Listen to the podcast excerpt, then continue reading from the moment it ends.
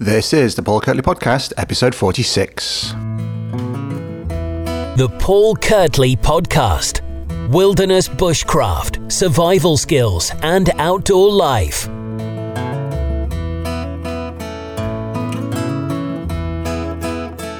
Welcome, welcome to episode 46 of the Paul Kirtley Podcast.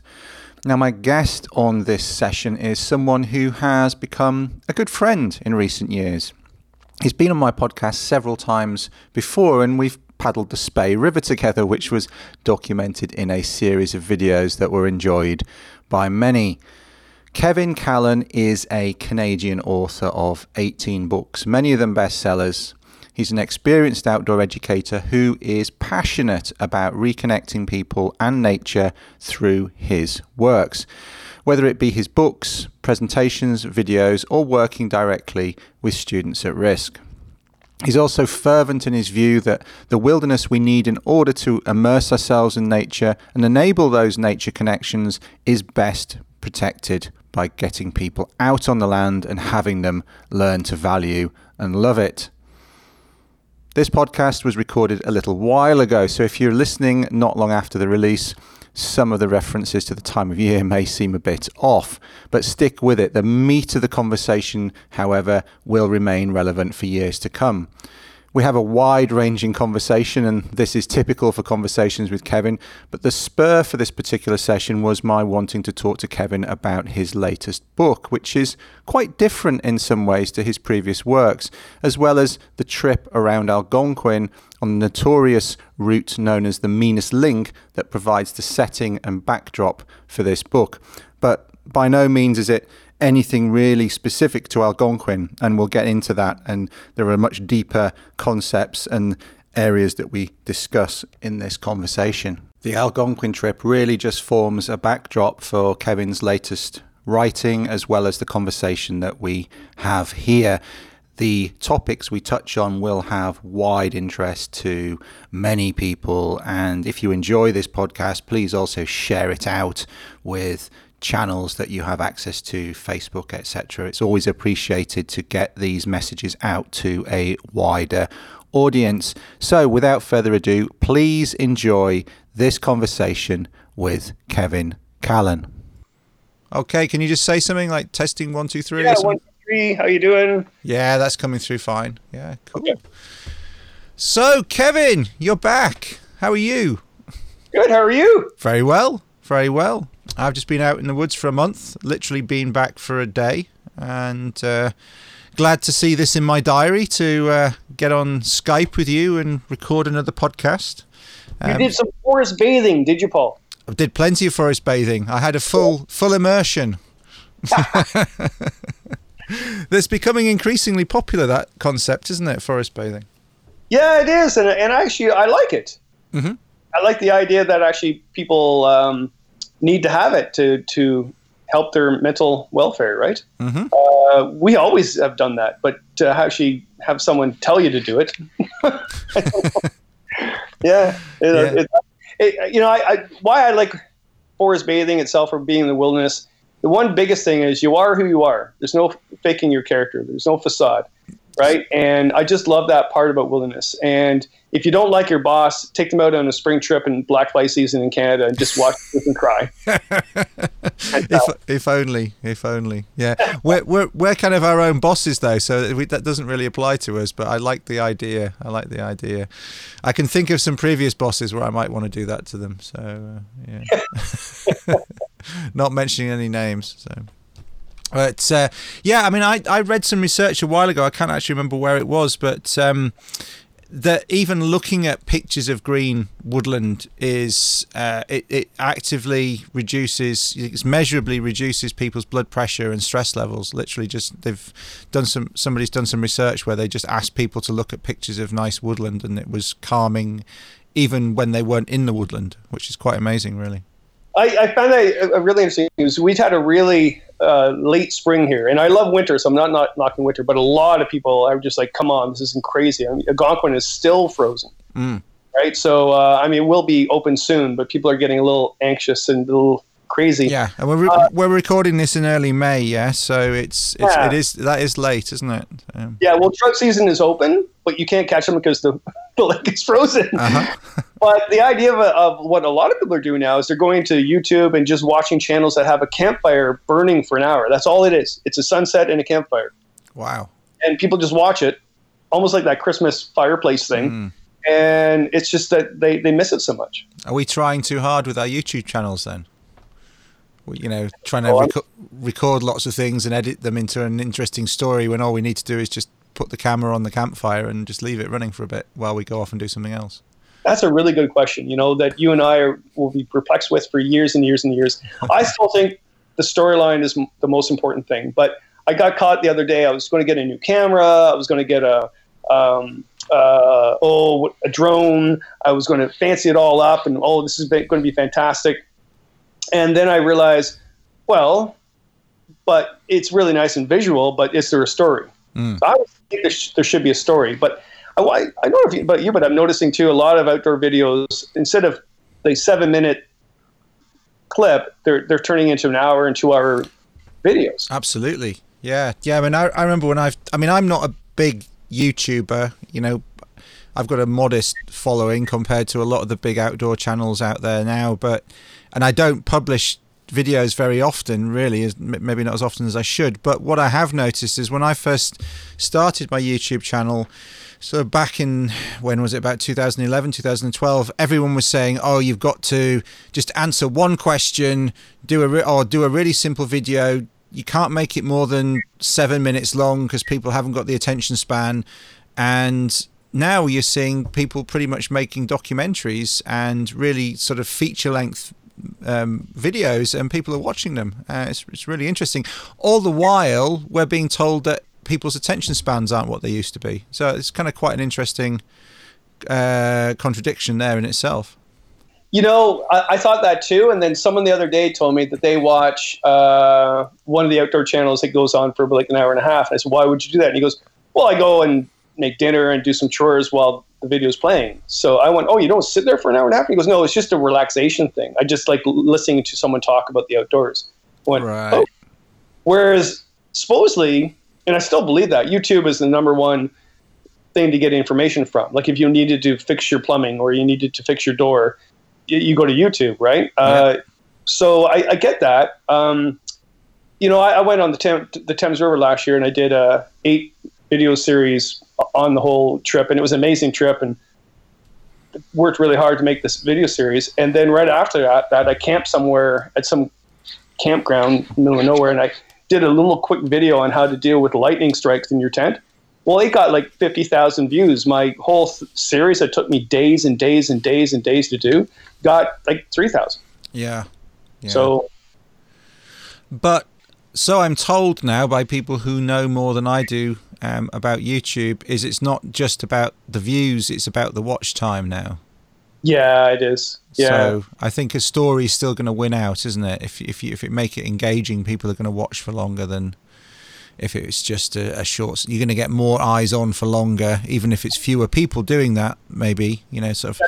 Yeah, a lot of more people, especially like sponsors, for example. You go to a sponsor and say, "Okay, can you give me money for this trip?" And then I show them my views uh, on YouTube. But what I love is showing my organic views, meaning mm. I didn't boost them. I didn't pay Facebook or whoever to actually boost it, which you can.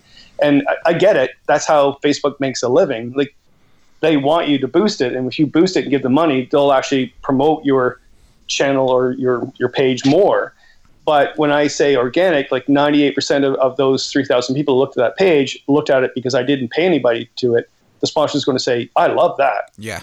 Right? Well, it's the same with these podcasts. I don't pay anybody to listen to them. They listen to them because they're interested in uh, the guests that I have on, um, like yourself and the other people, and they're interested in what we talk about, and they listen to the whole thing. You know, if you look at the stats, I mean, people are listening from start to finish. Uh, you know, and it's a, a, conversation that lasts, you know, an hour, an hour and a half, or what have you, and people are listening to them on their way to work. You know, in the car, or on the bus, or on the train, or on plane journeys, or while they're walking the dog. Or I had one guy telling me that he really um, enjoys listening. To, how did he phrase it? He goes, "You made uh, you made my ironing, my weekly ironing session, so much more interesting because of your podcast." and this is why we're, we're you and I are both waiting for that huge whiskey sponsorship. Yes, indeed, indeed. We've both got whiskey. We it's a tradition. It's a tradition that whenever we meet or talk, we have to have a whiskey. Uh, now I'm drinking something pretty cheap though. I'm, I'm drinking famous grouse with with ice. That's wrong. I shouldn't even tell people that. Oh, this is not single malt. It's a blend. Famous grouse is a pretty decent blend, though.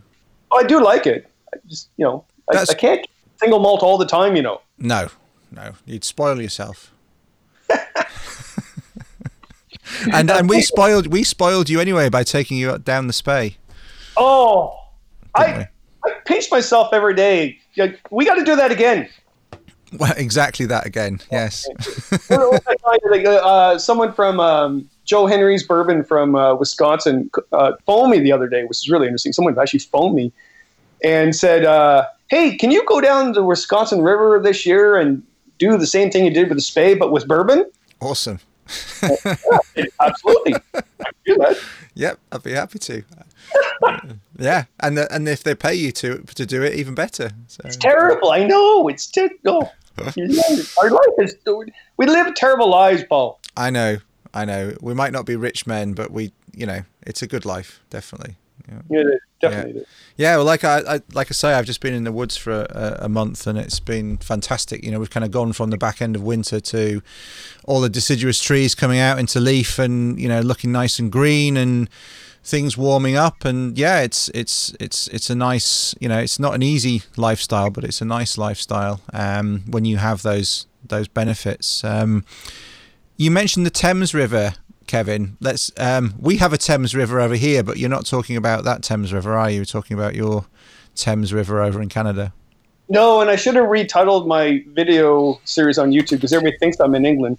Right. Um, but uh, yeah, we have one in southern Ontario, and it's the most southern river in Canada.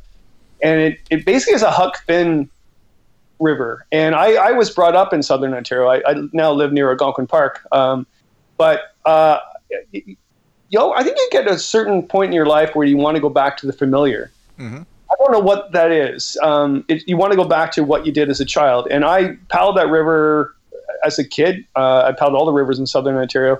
They're probably a bit more wild back then than they were now. But but um, but yeah, I, I thought I'm going to paddle from the tributaries to the to the mouth, and that's what everybody should do, no, no matter where where it is. Start a river right where it starts and finish it where it finishes. Mm-hmm. And that's just an amazing journey, right? So I did that. It was about 400 kilometers. It took me eight days. I should have done it in 10 days because, you know, I was doing nine hour days, whatever. But uh, I went through farm communities, went through hamlets, it went through cities.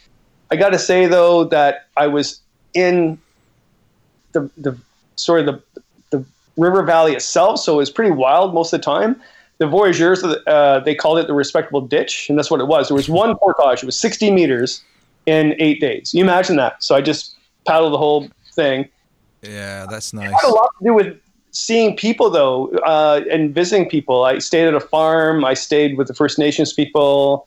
Um, I stayed at a really fancy resort and put my tent on a really big bed and slept.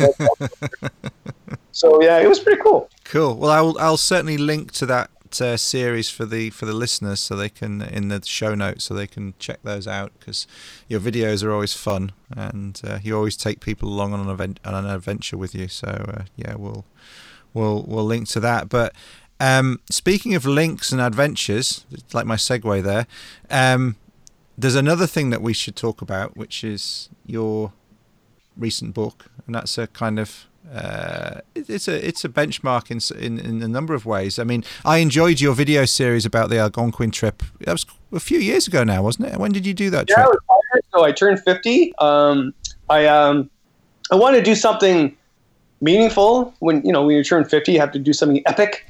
And I remember I was caught in an airplane uh, with some really odd people that smelled bad and I want, needed to go to my happy place, and I put I pulled out of my pack a, a Algonquin map, and I thought, I'm going to see what I can where I can canoe this year.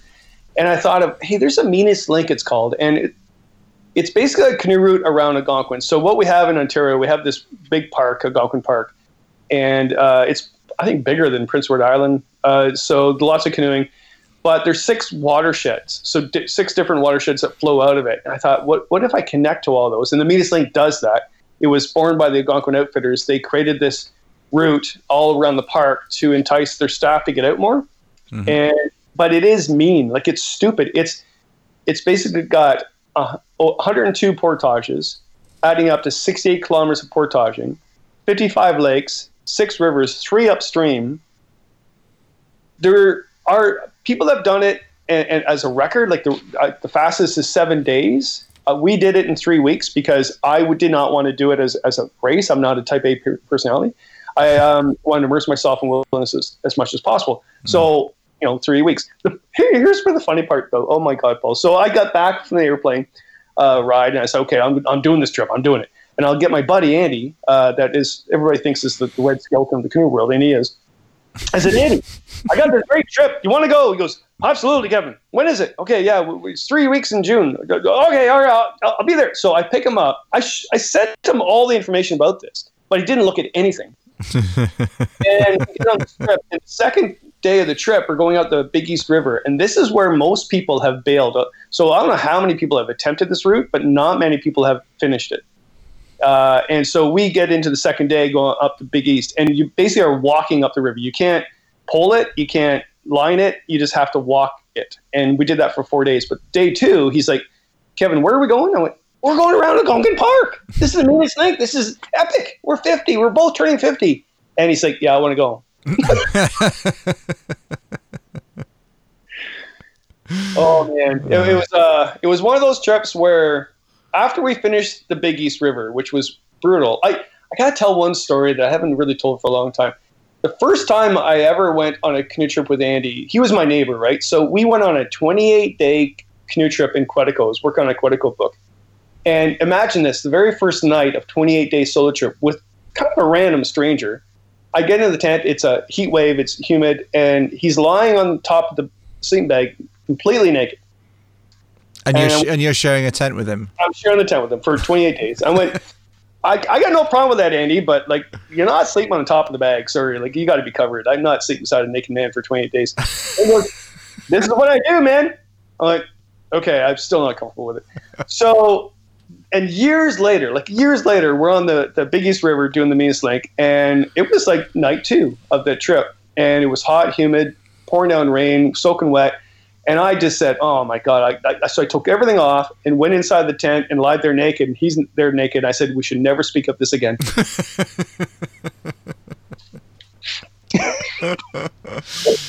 oh man, yeah. You know, so the, cool I, thing, the, the, cool thing, Paul, is um, I just finished a, a, speaking tour. I went to 28 places across North America to present over 16,000 people. Told the whole story about the mean, uh, the Meanest Link and what's around Algonquin.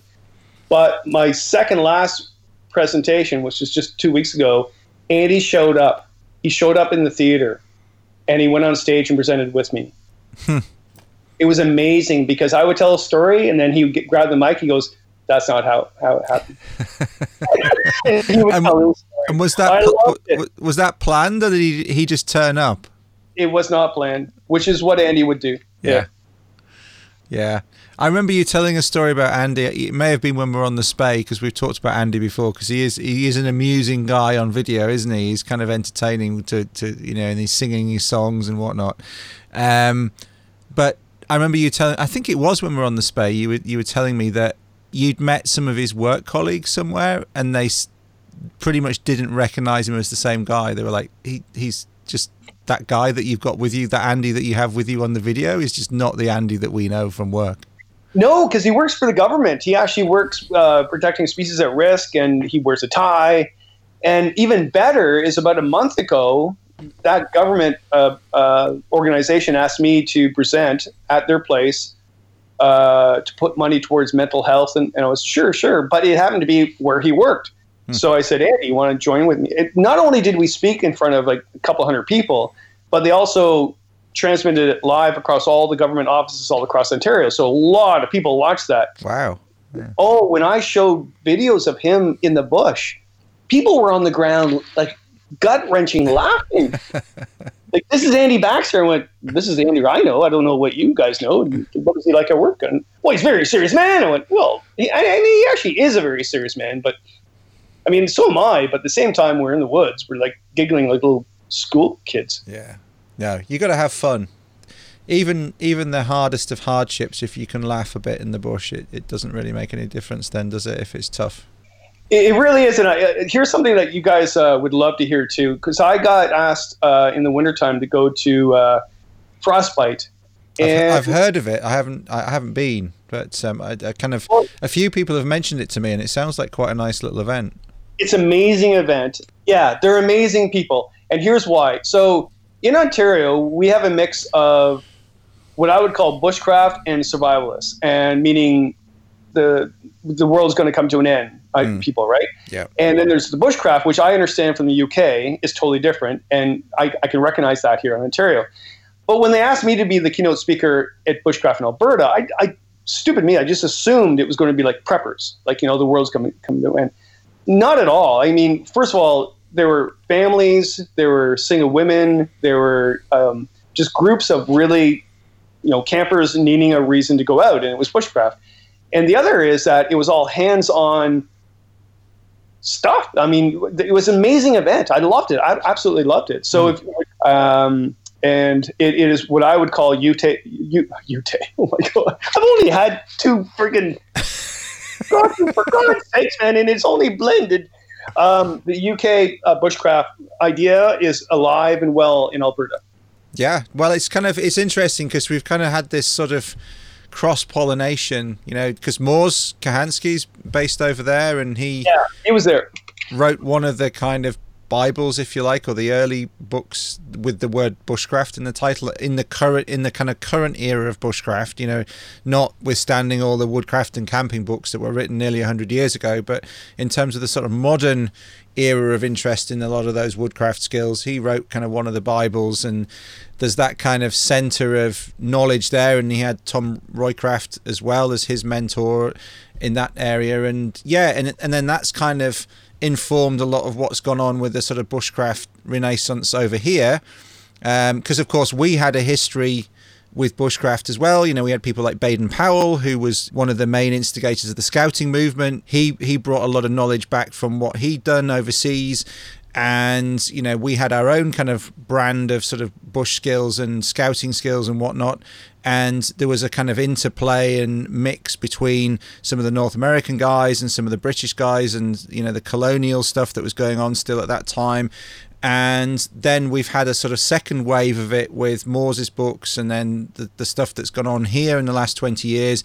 And then that's gone back and informed a lot of what's going on in Canada again. And we've got this kind of nice virtuous circle of and and now we live in this age where we can share a lot more online as well. And you know it's it's fantastic. You know it's really nice that we're having this big event in in June in Alberta. So I'm looking forward to that yeah. Yeah, it, it is a, a, You look at the speakers. My God, that, that for all them to be together in one spot, it would be fantastic. Mm. And I think there's a big canoe trip after that. There, there's a bunch of them uh, going down. I forget what river. There's a little. Uh, there's a little canoe trip. it's three days. It's three days. It's three oh, days. I thought it was big, bigger than that. No. Man. See, no, I, I, I, can't go to the event because I got a job um, paddling and someone's paying me to paddle. So you can't you can't you can't turn that down. No, in fact, I, I actually was going to go to that event, and uh, uh, but yeah, I, I, someone said, "Can you paddle from Lake Simcoe down the Trent-Severn to Georgian Bay and follow some historical route through cottage country?" And it's like blah blah hmm. blah. I go, "Yeah, sure." Simcoe yeah. is Simcoe Kawartha? Is it that is Simcoe that area? Yeah, yeah. Look at Ontario. It's basically I'm paddling from Algonquin Park to Georgian Bay, cool. and I'm following a historic route, which is you know not it's pretty developed now. Um, the biggest thing is the reason why I said yes to it, and yes, I'm getting paid, but the, the biggest thing ever is on the Trent-Severn Waterway. It's like your canals in, in England. There's a place where you you put your boats up in a big, huge roller. It's, it's called Big Chute, and it goes up in the air and it rolls around like a train. And I'm thinking, my lord, to put a little canoe in that would be the funniest scene in the world. Mm. So I said yes. is the which is the um the lift lock at at Peterborough. Is that Yeah, part of yeah. that waterway? That's where the waterway. Yeah, that's Yeah, where I live. okay. Uh, I, I'm going to start just downstream of that, or Okay. upstream after. Which, yeah, but yeah, Cool. Yeah, that sounds good. And you are you writing about that, videoing about that? What are you? I do a video. I'll, I'll do a write up, and Mm-hmm. it's all to do with the storyline. There was uh, the the guy that opened up Algonquin Park. He was a, a tourist, uh, English guy, uh, and he basically wrote a book in the 1800s about that waterway that got everybody excited about it. So I'm just going to retrace what he did. Cool. There's a lot, a lot of history. Like, like David Thompson, um, he mapped that whole area because they're going to make a canal instead of the canal we have here. They're going to build, build a canal through Algonquin, but it was too rough a terrain, so decided not to. Um, it was an old native route as well. So yeah, there's a lot of history in that area. But again, it developed well, just like you know, you, you have those places in England where the history of paddling is is quite intense, but now it's just lots of people and lots of development. Sure. Yeah, sure. But there's still some nice spots along. I mean, Georgian Bay is nice. There's some, Oh, you know, it's an incredible I- I place. have no yeah, I have no qualms doing what I'm doing. I, I know there, and I'm doing in June, so the boat traffic is not going to be really crazy. Mm.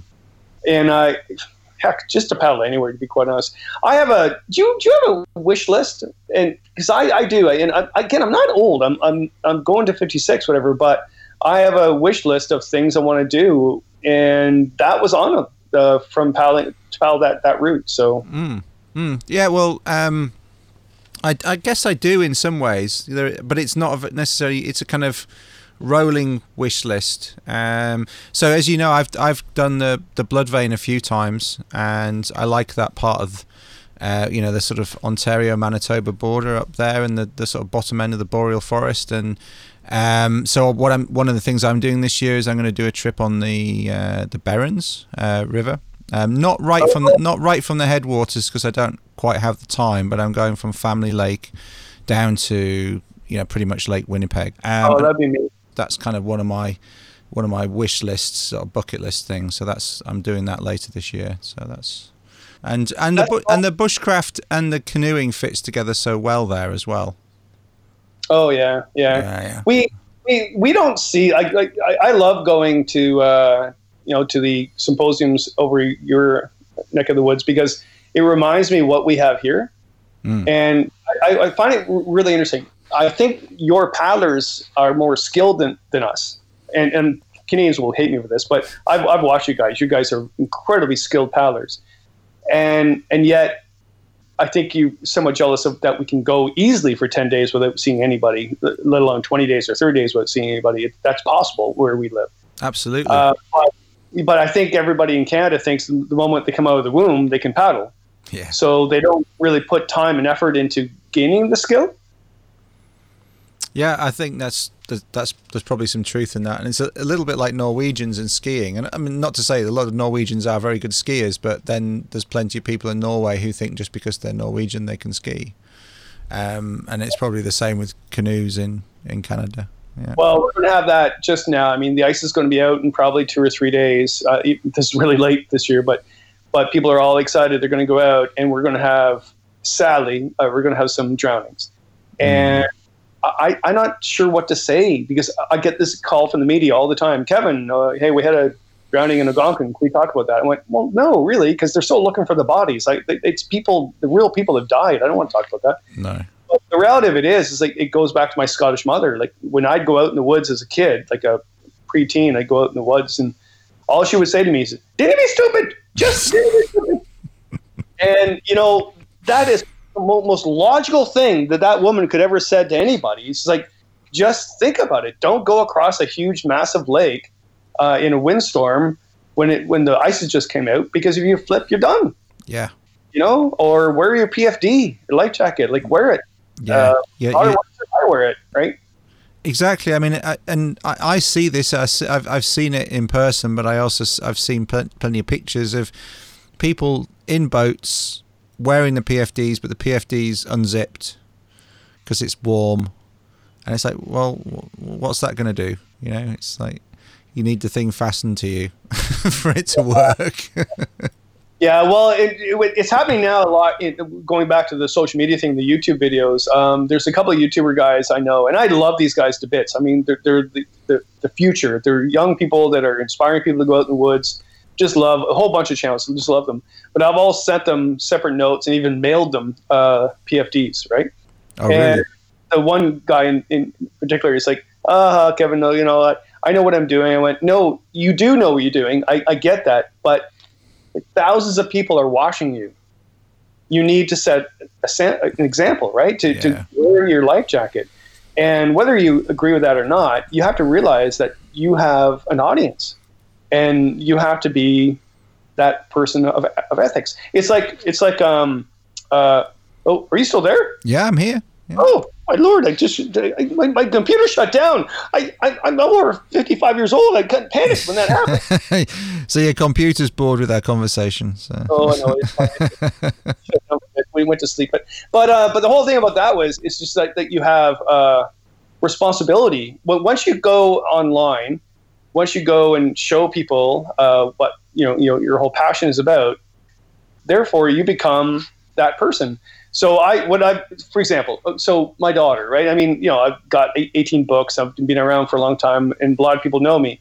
And my daughter's 14. Of course, anybody that has a 14 year old daughter knows that they're aliens. They don't really exist, really. Like they, they I don't even know who the heck this child is anymore. When I when I go around um, in public, someone will talk to me about, oh, hey, Kevin, love your books, love what you're doing, and love this, and and talk me about Canoeroots. And then my daughter would do the eye roll, like, oh, dad, can we just go? Come on, can we just go home? And I had to talk to her the other day, and I said, I get what you're getting at, but no, you have the responsibility to talk to these people Yeah. and share your information and share your knowledge with them because that's what they want. And I knew that going into it. That's why I did it. So for you to be this, um, oh no, I don't have time for you. Yeah, that's not right. No, no, and I think there's, there's there's several things there. One is if you know if people are going to dedicate some of their time, some of their life to watching your material, then you owe it to them to give them some time when they come up to speak to you. I think that's that's one thing. And then you're right about uh, setting an example, and I think it's maybe more obvious if you're used to teaching people in person, um, which both you and I are, um, because you see students even if you don't say okay this is how i want you to organize your equipment. This is how i want you to dress. This is how i want you to you know organize things on your belt or, or uh, how to organize things in your boat.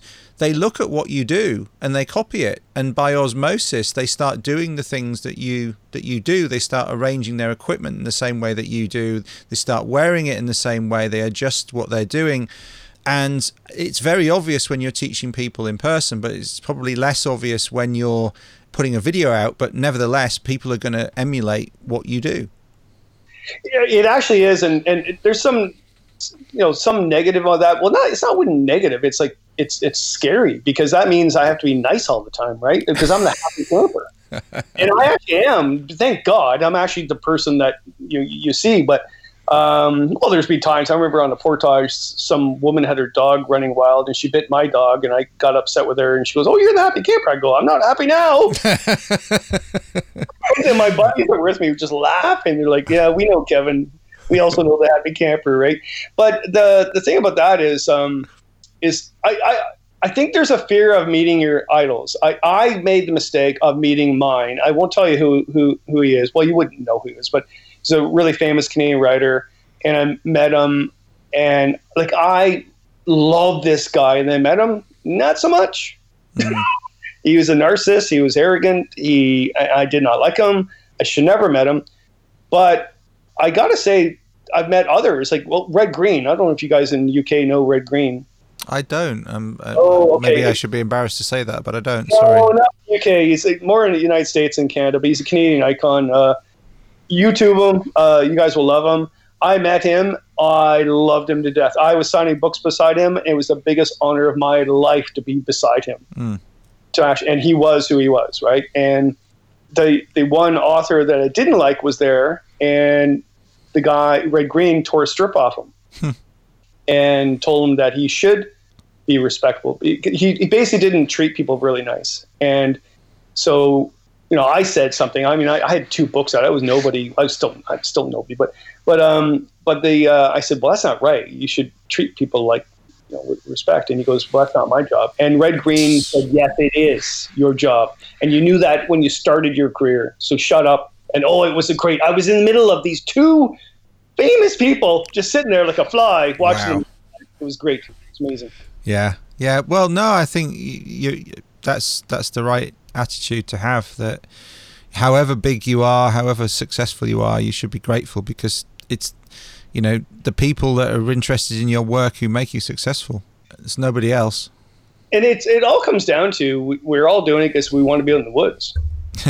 yeah. That is what it is. We, we, we want to do that that bathing, right? We want to be out there in the wilderness because we are who we are. So. Absolutely, absolutely, and we we want to share a little bit of that with other people and enthuse them, and uh, help them get out in a in a safe way. That's certainly one of my motivations. You know, not to not for people not to feel restricted because I think if you if you sort of if they read too many horror stories or they um, you know they live a very sort of urban or suburban life and they're not used to getting out into the the bush or into the wilds anywhere and they they sort of they're over kind of lectured in terms of safety then maybe they'll never go but equally you've got to strike a balance and and and make sure people are safe but also make them feel like they can go and they can have some success and they can build up their experience and and enjoy the the wilderness uh, in that same way that you do yeah. It's interesting to think about that too. Is that even my daughter, for example, and again, this child has gone on canoe trips since she was six weeks old, right? Mm. So, and because she's you know, it changes. Like, um, you know, she, she's more interested in her friends in high school, and poor kids in grade nine. Not grade nine was terrible, and uh, so I, I said, okay, well, so we're going canoeing this year. She said, oh, I don't know, Dad. I want to spend some time with my friends. I went, well, I'll take your friends with us. Oh, I don't know. And I go, well, look, I'm working on a documentary in August. I got some film producers, and we're going to go out and we. Uh, I did a film a long time ago called Wilderness Quest, and it was in Quetico, and it was all the idea of does wilderness still exist? And we went, we paddled all around and started asking people, and we're out for like days and days and days. That's a really nice film. Who who yeah, who did the who did the videoing on that? You worked with somebody else, didn't you? Is yeah, it was Kip Spidell. And what happened was, I actually I was really sick and I had the flu, and I had this high fever, and I and I didn't know what to do with myself. I was housebound, and I was watching Water Walker, mm. and then um, I contacted Kip Spidell that did that film with me, and I said, "Our society today, right now, needs a new Water Walker." And he goes, "Kevin, what are you talking about?" I went, "Well, I'm high in fever, and probably had way too much Neocitran." but I, I, said, not not to compare to to to Bill Mason Water Walker, but right now, anybody young wouldn't even know what Water Walker is, right? Yeah. So we need another one to inspire them because back then it inspired thousands of people to get out in the wilderness. Absolutely. It, wasn't because they, they loved Bill Mason. They loved the idea of them being in the red canoe, of mm. them paddling to Lake Superior or, or the tributaries of Lake Superior and being in the wilderness and inspired all these people to go off in the wilderness. I said, we need that now. I mean, yeah, we have that on YouTube, but I uh, know we should do that. And then what happened too was, uh, okay, what's the storyline? Blah, blah, blah, blah. And then, of course, the same day, my daughter came back from school and she's very upset. And what happened? She goes, our life is done. Like, she goes, Dad, you don't understand. Like, um, you look, listen to the news, and in my lifespan, I'm going to have to deal with a lot of problems that you guys all created. Like, the world's coming to an end. Like, we, the, the resources are depleted, pollution everywhere, plastic everywhere. And, like, I'm so depressed. And I went, well, we need to change that. We need to fix that. It's impossible. It's impossible to do that. And I went, I felt for her too, right? I'm thinking, oh my God, mm. I, I feel for her. And I said, well, how about you and I go and do this documentary instead of just me? And she goes, well, why would I do that? I went, to make a change. In the morning, she came in and she goes, yeah, Dad, that's a good idea. Hmm. So even if, you know, things all fall apart, at least that child has tried to make a change. Yeah. And I think you and I have tried to make a change. And if we haven't, like at least we're going to our graves trying. Absolutely, absolutely. Yeah, you all you can do is try. All you can do is try.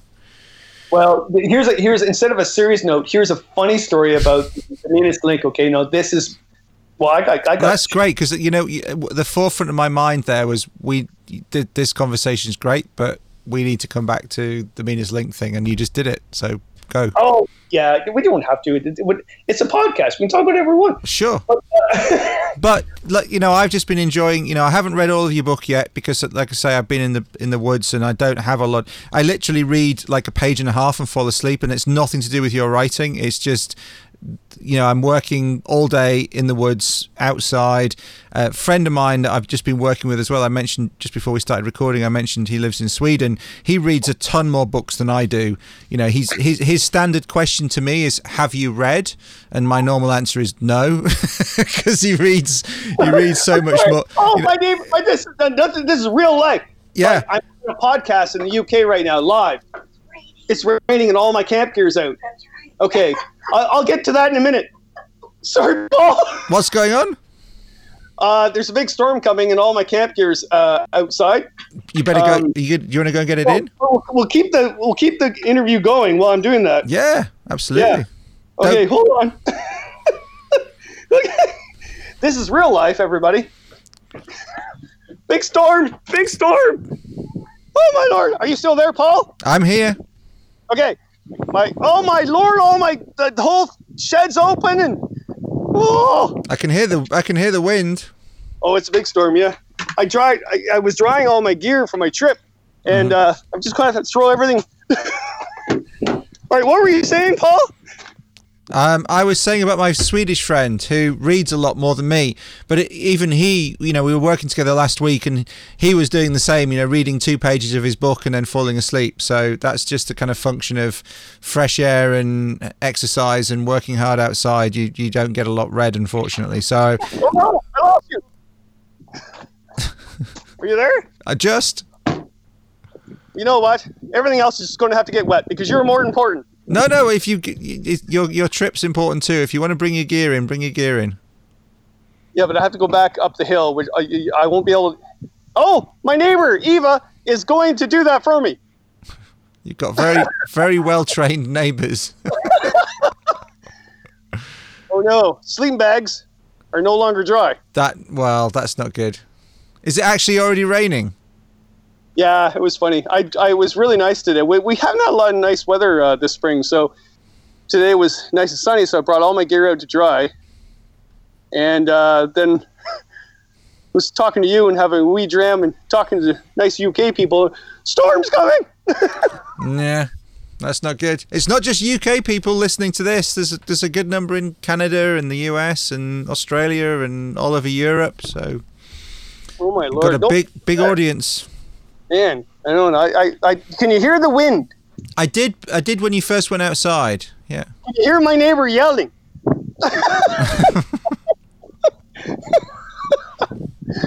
um. Oh no! She, no, she's tripped over my wet sleeping bag. Oh my lord! This is turning into like some sort of Laurel and Hardy sketch now. It is. Well, my life is basically like that. yeah. Uh, was it? Uh, I always say. Um, uh, was a while back? I I actually went to Kip Spidell years ago uh, around the campfire on a camp trip, and I said, "So why did I? Why did I get to be on camera? Why was I the guy to get on camera?" And I thought he'd say something nice to me, like, "No, Um, you're a very attractive man," or something like that, right? yeah, that's what you hoped he'd say. Yeah, no, he he didn't say that. He goes, because you're an idiot. I'm like, what are you talking about? He goes, we just have to follow you around with a camera. Like, we just, that's all we have to do. And things will happen. Things will happen to you. And there, there's the story right there. It's all to do with the storyline. Oh yeah, it's all to do with the story. but the thing is, the, the funny thing is though, you're not an idiot. Well, I, I actually am. I do have some serious side to me, and my, my daughter knows that, and my family knows that. But I, I can't be that professional on stage. Um, I, I, I, I'm too hyper for it.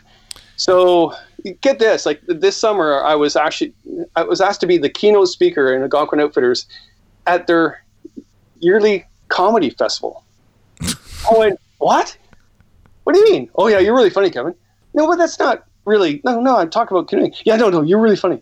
We'll have lots of people, and there's really well famous uh, comedians going to this event, and I'm the keynote. And I was like, oh my lord, really? I've become head guy of the comedy festival about canoeing, Wow.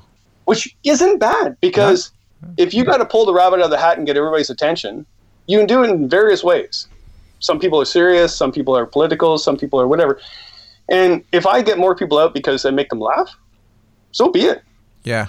Well, I, I remember you know, you've been over to the uh, canoe symposium in Wales a couple of times that you know that Ray Goodwin organises, and um, I I remember one of your evening sessions, and you had a you know decent sized audience for that event you know quite a big you know good number of the people that were actually at the event were in your session one evening and you were you were absolutely captivating and you did it through a combination of humor but also you know serious points underlying you know underneath the humor and i think you're very good at that I think I get a lot of that from uh, taking students at risk out in the woods mm-hmm. because uh, you really can't be serious with them. Well, you can be, but at the same time, you got to pull the rabbit out of the hat, right? So uh, I have to teach them, but I also can't teach them in a regular fashion. Mm. So uh, I, I, I, don't know where I get it from. Actually, well, I'm half Irish and half Scottish. That's probably where I get it from. But can you believe it, though? I mean, my, my father was he was Irish, a professional boxer. Mm-hmm. I mean, you've seen me. That, that, that didn't happen. Genetically, that didn't happen. But when I went to Scotland and met my cousins uh, in Scotland, I found out that a lot of writers and like the the Bobby, the the the, the dog. Uh, Greyfriars Bobby. Yeah. Yeah, yeah. So my supposing my great grandfather made that made that mold for the for the Bobby. Oh, okay, just just up off um, the bridge there in Edinburgh. Yeah. Yeah, yeah. Okay. So it's pretty cool. I mean, I, I didn't know that until probably five or six years ago because you know my my dad. Like, this is a bizarre thing to talk about, but but my you know I'm the last Irish male Callan, right? So no pressure no pressure there. and uh, so um, I was more, you know, to my dad's view, I was more Irish than, than my mom's Scottish, right? Mm. But then when I got to meet my Scottish relatives, I got to say I'm more connected to them, knowing them, uh, the hi- the history of writing and poetry and stuff like that, and even physical appearance than than actually, you know, my dad being professional boxer. Right. I remember when he's trying to show me how to box, and I hit him, and he bled, and I started crying. Like, so, and, and it goes to say that I, I don't want to push Kala, my daughter, to become a canoeist, right? If she wants to go canoeing and canoe tripping, she will because she wants to, and she will. But I'm not going to push it on her. No, no, I think that's a sensible thing to do. I think you you make things available to kids, and you make them, you know, you give them the experience, and then they can make their own mind up, can't they? Yeah, yeah, that's really important too. Is is when I uh, take the students out, like we go off in the bush, and the most glorious thing about it is that you'll watch it happen magically. Every culture, everybody from you know they're they're born from wilderness, and will, they'll reconnect. They just need a lot more time now. I mean, I, my students actually like I need at least five days in the bush with them before they even start feeling comfortable. Mm. And just recently, the, the program said, "Oh, you know, we have to cut back. We got to save money, so we're we're only going to do three nights now." It's like then I quit. Mm. I'm wasting my time. It's a party for them. They're going to get themselves in trouble. What do you mean? I went, no. The, the, after day five, after day six, whatever, they'll start leaving their anxiety at home. They'll start leaving their their addictions at home, and they'll start reconnecting with wilderness. But three days, that's not going to happen. No, no, you just you just you're not even settled in properly. Then are you? No, no, and they won't be proud of themselves. Yeah, they, you can probably you can probably get away without pooping in the bush for three days if you really try hard. Oh, that's just crazy. But people it? do that. No, no, I've, I've I've seen them go for five days. I have the one person that I say, if you don't go by day six, I'm going to have to fly you out. What do you mean? We're poisoned from the inside if you don't poop. poop now. I mean, I poop better in the woods than I do at home. Yeah, yeah, yeah. It's natural we are we are going all over the map here. I can't even remember how we got to pooping in the woods, but um, oh no! Um, but before the storm happened, I was going to tell you about the crazy story. Um, well, now that I'm walking around and, and everything's, I'm going to pour another whiskey as well. Okay. Sorry, I just stood on my dog's toy. If you heard the squeak, as long as it wasn't your dog. No, no, no. My dog. I heard would... the squeak. I was I was hoping that wasn't something that was alive that you just stood on. No. no. Mind you, I had I had baby raccoons in my shed the other day, and that was terrifying. Mm. for them, for them. All right. So, all right, now I'm, now we're talking while I'm, I'm pouring a, another Famous Grouse. Okay. I finished. I've I've finished my Ardbeg as well, which is unfortunate. Oh my lord, man, are you all right? I'm good. I'm good. Yeah. Okay. So, uh, so this trip I did around Algonquin, a lot of people do it in a traditional sense. And my buddy and I decided not to. So, for example, you're supposed to use a cedar canvas canoe, and I didn't. I used uh, a Novacraft lightweight canoe that weighed 38 pounds. Mm-hmm. And you're not supposed to do food drops, and I did three food drops. And we did a bunch of things, and I even cheated along the way, and that's a long story. But basically, I don't think it's cheating when you're telling everybody on live radio across Canada that you're cheating. It's not cheating, right? No, I was making uh, no. farce about the whole thing, right? Mm-hmm. Because mm-hmm. I wanted to spend more quality time out there. Well, there was a just a small number of people that despise me for this. Despise me. They actually on, on social media they called me the Lucifer of Algonquin, right? The Lucifer of Algonquin. I have no right to be in Algonquin Park. Well, so wow. it ended up it ended up uh, um, on my second food drop on day eight. No, probably day ten or something like that. And I get to it, and the food's there, but the whiskey supply is not.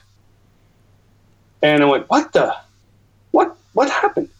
And I found out later, it was much later, that these guys, uh, one or two of them that despised me, thought, you know, hey, we'll just steal his whiskey, and they took my whiskey out of the supply. Wow. But this, this is what I love about the wilderness community. Okay, because on live radio across Canada, I said, for the love of God, there is a severe emergency has happened to us, uh, Andy and I, right now. Our whiskey has been stolen. we don't know what to do. I don't know how we're going to continue on this trip. And haha, that was funny. Then I found out paddlers from all over paddled into Algonquin to deliver us whiskey, like everywhere. Hmm. We get to a portage and they'd be like, way to go, Kevin, keep going. Way to go, Andy. And there'd be a flask. Oh. It was amazing. That's amazing. Just to have your own sort of personal whiskey supply just drop for you. Yeah. You know, even even the editor work on the book, she goes, "You can't make that story up."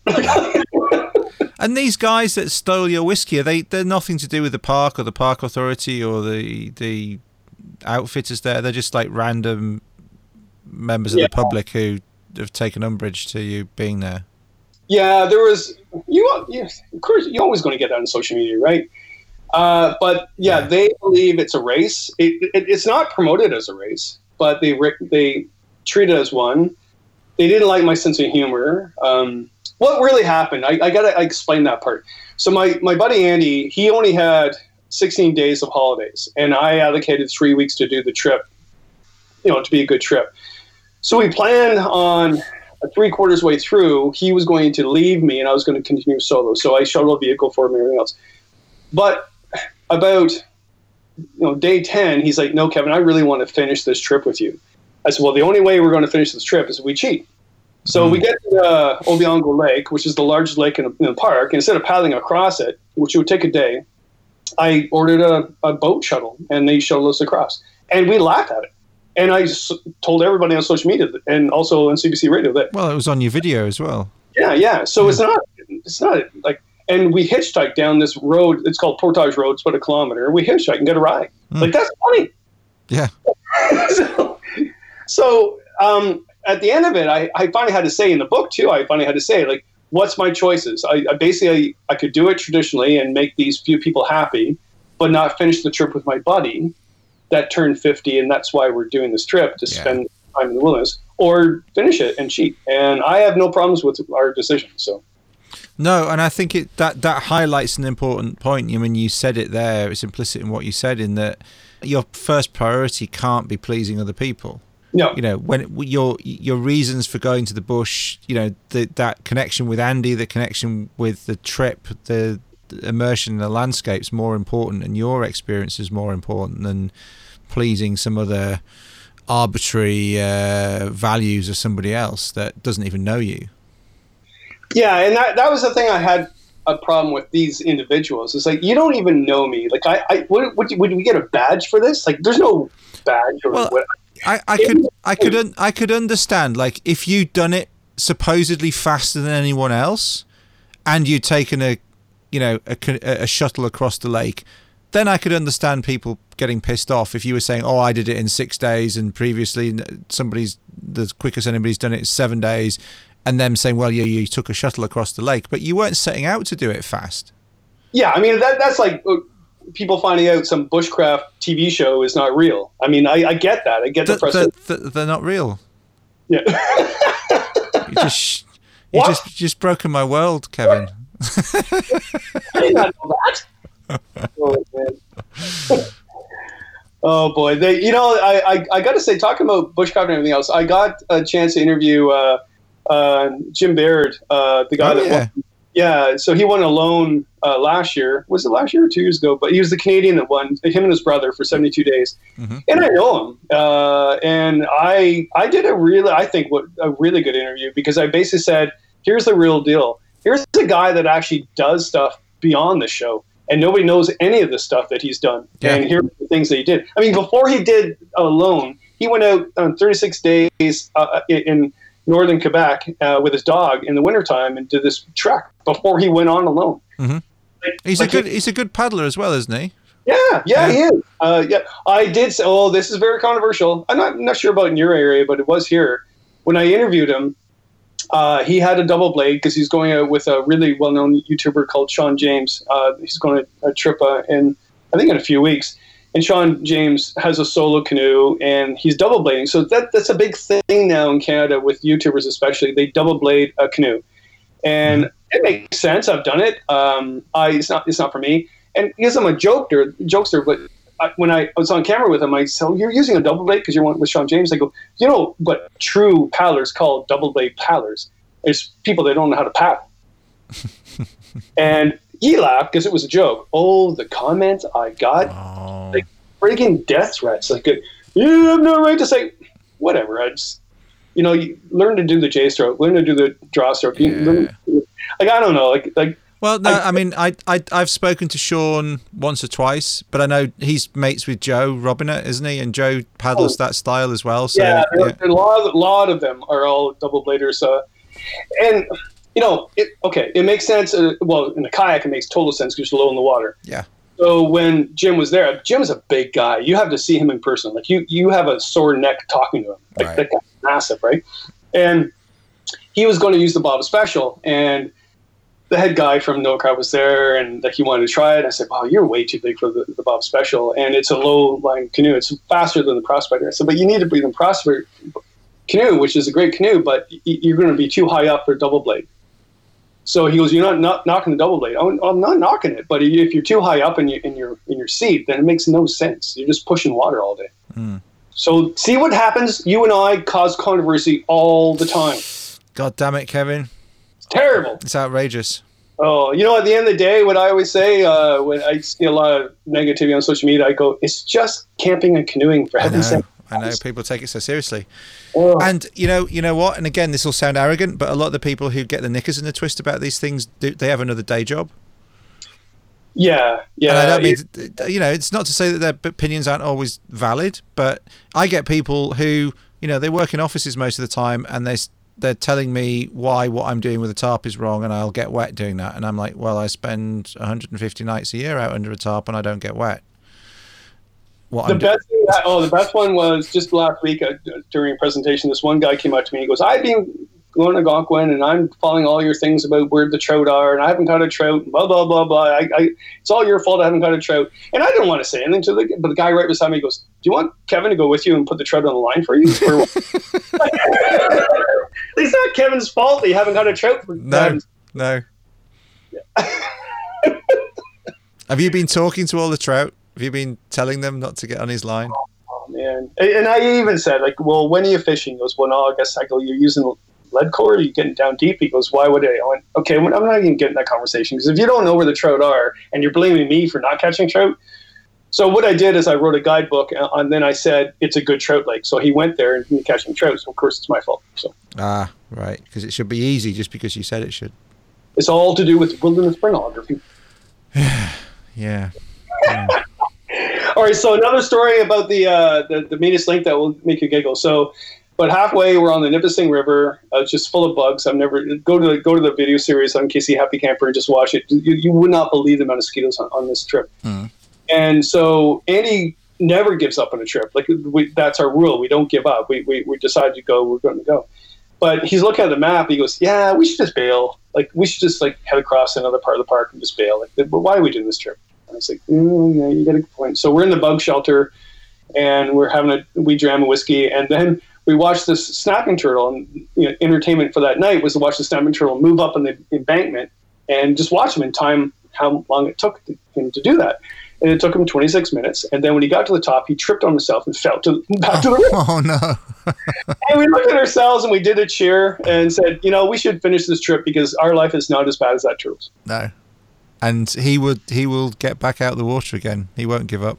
That's true. That's Yeah. true. Yeah. And at the end, Andy ended up having surgery on his knee.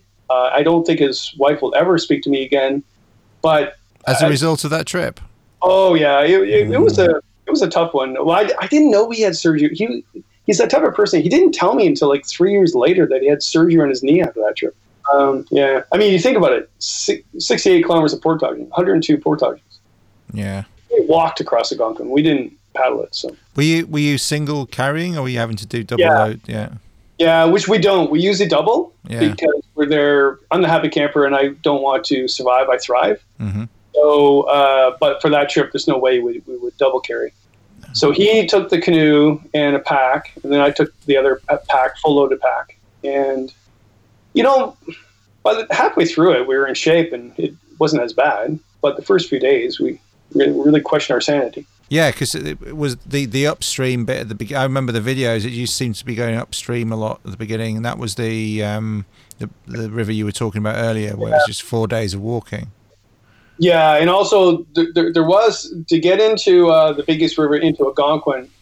Uh, now there, there's portages that have been cut for it, but there wasn't at the time. So we were following these other guys that done the Meanest Link the year before, and they they charted by compass and GPS a route up this hill. I forget the name of the hill, but it was uphill for three kilometers Mm.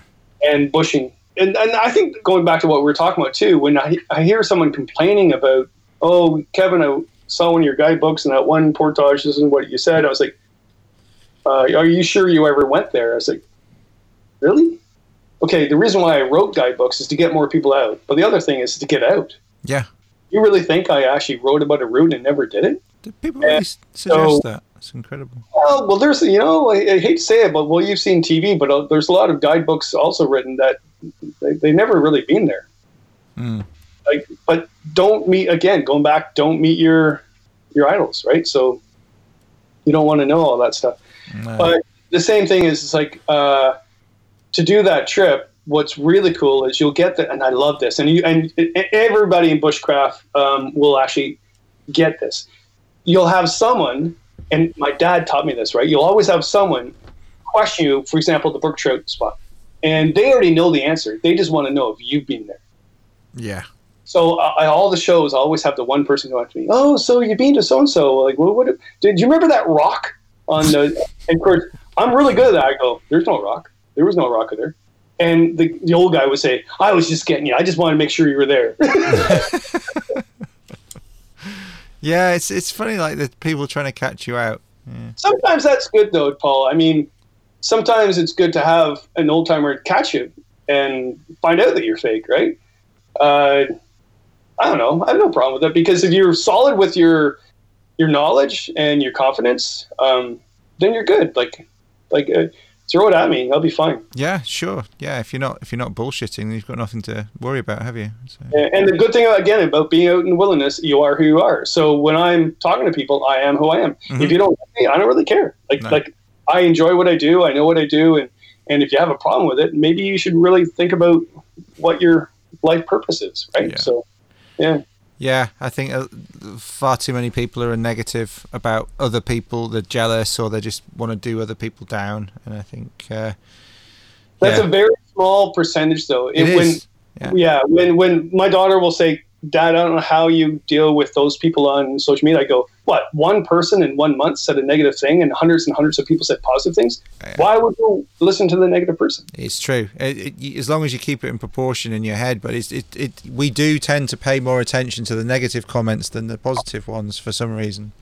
yeah, you have to learn to walk away from that it's, Yeah. it's almost like um, life is on the portage right I, I always find that if the portage creates wilderness because if it's easy to get to a lake then it's not wilderness if it's really hard to get there and if you meet anybody there they'll be just like you mm-hmm. because they just did what you did to get there. Yeah. and so you won't have any negativity because all those people are the same idea, you know, same ideas, right? So, but if you have a lake where everybody drives to, you have all these different opinions, and it's just it's it's all political. Yeah, indeed. Yeah, that's a good point. Oh, Paul, like we're on our third Scotch. Well, I think you're only on your first. But the, we're, we're, the meaning of life is just it's just coming out. Yeah, oh, it's like Monty Python. yeah, well, uh, th- there is a level of surreal surrealness to uh, surreality. I don't even know what the right word is. It's surrealness or surreality. I don't know. To to some of the. I know is, and you will love this because you you and I have tripped together and we know each other. Rather, you would love this. So a lot of people want this new book that I, I, I did uh, on. Um, uh, oh, what's it called when you make, when you read the book out? Well, oh, like an, an audio book. Yeah, an audio book. So I went, yeah, okay, sure. So I went to the the studio I work do some work with at Bushwort Media, and I said, guys, can I use your booth to do some audiobook? And they go, great idea, Kevin, great idea, but we got to make sure we're not here because we can't stand your voice. You're way too hyper, way too like. If we have to be here all day listening to you read, we're going to in- go insane. Is that because they've edited too many videos with you in it? Is that is that why they? Yeah, they, they have, and I I too can't stand my voice. Um, I'll edit my video and I'll it's just it's crazy, and it's the same. You know, you edit your stuff, you probably the same thing. Like, I oh don't think anybody really likes the sound of their own voice. No, I'm not sure where we get that from, but it's no. true. Oh, I think it's because we never, when you listen back to it on a recording, you never, you don't sound like that in your own head, and then it's a bit alien. And no. I think I think you convince yourself you sound better or more impressive or whatever it is, more more silky or sultry or manly or whatever it is that you you know attributes that you want to have and then you listen back to it and it's not that and i think that's probably part of it it's like oh that's what i really sound like so. I, it, well, I'm not sure what. Maybe it's it's a, and that's a good thing. Is it knocks you down into, um, oh my lord, the storm! It's oh, it, it it's a wild storm. My my my sorry, my garbage can just flew over my deck. Cool. Okay. well, it's it, it it keeps us humble. Yeah think if you like your, the sound of your own voice, then maybe you have an issue, right? So probably, uh, yeah, yeah. I think willingness keeps you humble. I love that part about it. You could be anybody out there on a big, windy, stormy day on the lake, but if you don't know what you're doing, you're dead. True. It, I love that part. I mean, you know, it's kind of strange, but I love willingness because it calms me down, but at the same time keeps me sort of level-headed, and keeps me to my true character that I know who I am. And also, I just love being out there and I'm very relaxed out there. So anybody that's not relaxed, I'm thinking, yeah, you need more time. You know, mm. you need more, you need more uh, bush, bush time, bush time. And what, would you call the, the, the Japanese, the bush uh, bathing? Yeah. But it's interesting what you say about, um, you having to be who you are and it keeps you humble. And I think it's interesting, particularly in the context of what we've been talking about with social media and people having an opinion and everyone thinking that their opinion is as valid as anyone else's. I, I think there's some great things about the modern state of the internet and our ability to share experiences and ideas and knowledge and information and with fewer boundaries than there's ever been. But equally, so can everyone else. And that leads to everyone thinking that you know, or, or the tendency for people to think that their opinions are equally as valid as anyone else's, regardless of their level of experience. And people can get away with that online, and they can argue the toss on, you know, a Facebook group or in the YouTube comments or on Twitter or what have you. But what you can't argue the toss with is, is nature. You know, it's either things either work or they don't work. You manage to light your fire, or you just have a damp pile of sticks. You're wet in your sleeping bag, or you're dry and you're comfortable because you pack things correctly. You know, you're dry underneath your tarp or in your tent, or you're not. And it's not about what your opinion is, it's about getting stuff right. And if you don't get stuff right, then you have to learn from those experiences. And I think that's another great thing that even now in the modern day, with all the modern equipment and modern tools that we have that even so you can't fight nature when you're out. You have to work with it and there are parameters that you work within otherwise you're going to get kicked in the ass and i think that's that's as important as it ever was if not more important. Yeah i, I think it's really important. As, as long as you don't die through it I, I how i learned people say well how did you learn how to paddle? Well i watched bill mason videos and uh, or films. Actually it wasn't even videos back then it was actually film. Mm. and i taught myself how to paddle. Really yeah, and they like, well, how did you learn your skills? I go from time in the bush, yeah. from time and time and time and time again, and and learning from mistake, right, and learning from error. And thank God I didn't die from those things. But I, instead of doing something wrong twice, if you do something wrong once and then learn from it, that's the skill, right? Yes. Yeah, so, that's that's how you develop it. Absolutely. Yeah, yeah and well, when I guided in Temagami, we'd hire guides. Um, if someone said to me, "I know how to paddle. I, I don't need to know how to paddle," I would never hire them because I can teach someone to paddle. But if you don't know, know how to deal with people, social skills on, on a guided trip, you're, you're nobody. Like mm. I can teach you how to put a tarp up, but if you don't know how to deal with an individual social dilemma, then you're done yeah. as a guide, right? So Absolutely, and I think that was some of what you were talking about in you know that that talk that I alluded to um, when you were over at the Welsh Canoe Symposium. That that session that you you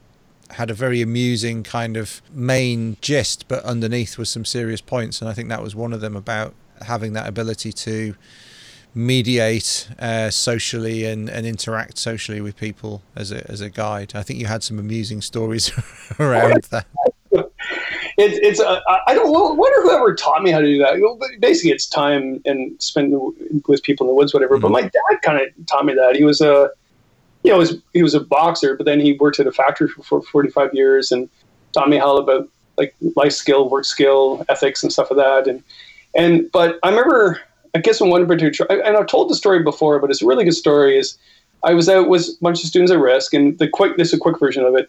And there was Jason, and uh, well, that's not his real name, but it, it, was Jason. I call it when I'm writing about it. And he he had some drug issues that he was over with, and he had some anxiety issues, and so we're on the trip. And I, my mistake as a guide, I did a linear trip, so we went from A to B back to A, and that you should never do with, especially with students at risk, because you want them to feel that they're lost all the time, so they stick with you. They don't mm-hmm. want to fail and escape, right? But we did a linear trip, so we're coming back, and then he is not doing well. Uh, he he's telling me he's not doing well. He's not telling to the counselor he's not. They usually don't like the counselor, so the counselor doesn't know anything about these issues. And I'm just the guide. I'm not his social worker. So I go up to the the counselor. I said he's not doing well. He's going to boot. Like we're coming back on the same route, and he's going to figure out where he is, and he's going to boot tonight. No, he's not, Kevin. Yes, he is going to boot. Right. And sure enough, at midnight, a bunch of students come to my tent. Yeah, Jason's gone. So um, I see him out in the in the canoe, so I canoe after him, and I, I realize, you know, I'm trying to chase him and catch him. What am I going to do when I catch him? Like he's mm going to be angry. He's going to be addicted to some sub- substance. So, so I just let wilderness bathe him, right? And so uh, he went across another lake. I portage with him and, and, kept up with him, and he knew I was following him. I'm pretty sure but I didn't chase him. And then, sure enough, a storm came, so he hunkered down, and I got to him, put a tarp up, got a fire going, and I said nothing to him. And then the sun came up, storm went away. I said, Jason, we need to go back. He goes, Yeah, I know. I really messed up. I went, Yeah, whatever. Life is life. We all mess up. But I need, you need to go back. And he goes, Yeah. And so we're paddling back. And I said, Jason, I just got to, because I have a weird sense of humor, I go, I got to know what, what drug are you on? And he goes, Ecstasy. I went, ecstasy. It's a party drug. Like I don't know anything about drugs, or whatever. But it's like, why would you do that? And he goes, because I'm messed up, Kevin. I like that's all the drugs I had at home. So I mm. thought I'd do that.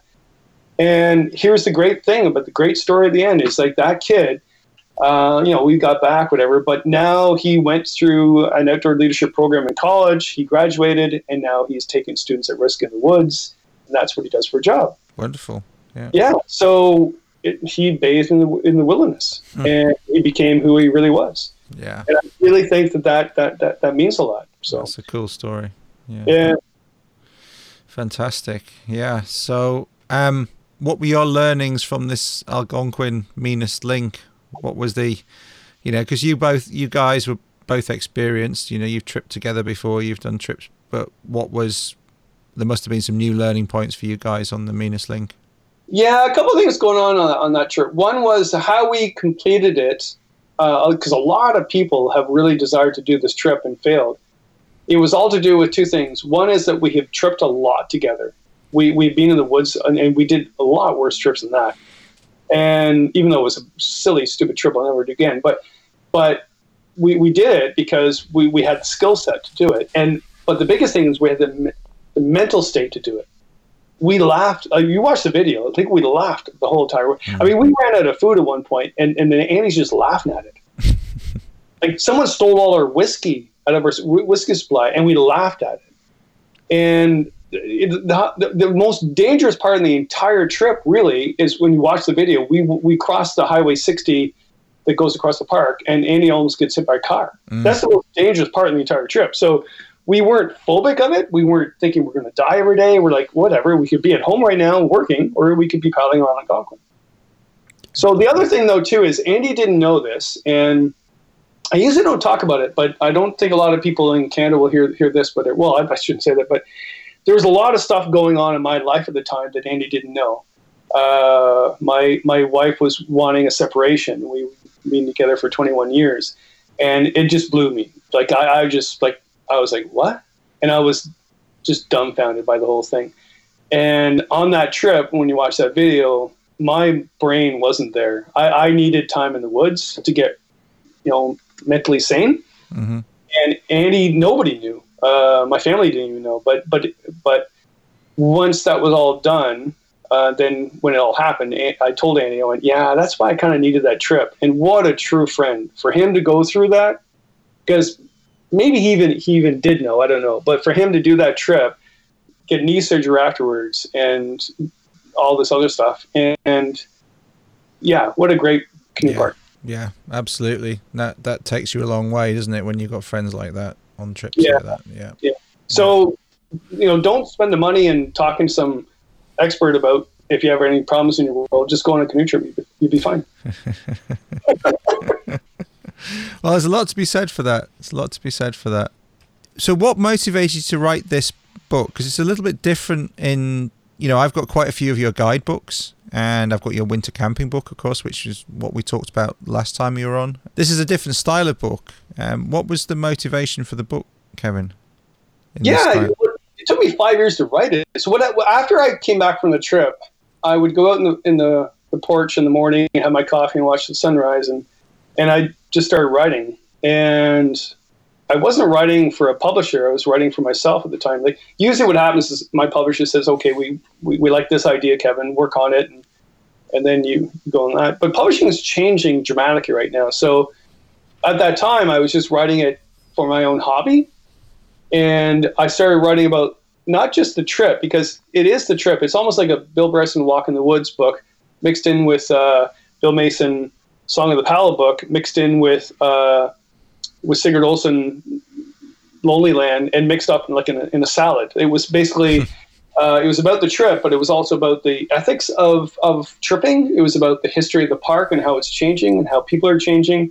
It was about the history of the watersheds and and how like POWs were, were put on the Nipissing River, and then when the war was over, they actually a whole bunch of them moved back because they loved the area so much. Like, mm.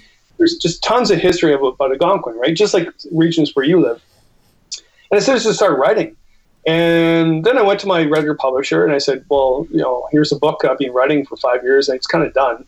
What do you think?" And I knew they wouldn't go for it because I would, you know, write the guidebook. Even though my guidebooks are not typical guidebooks, it's it's yeah, it shows you to get from A to B, but it's also what happened to me between A and yeah, B. there's always a story there as well. Yeah, yeah, yeah. Storyteller, my Irish and Scottish, right? So, but with this one, it was just story. There was no, in fact, I didn't even t- tell any detail about the route per se, like the.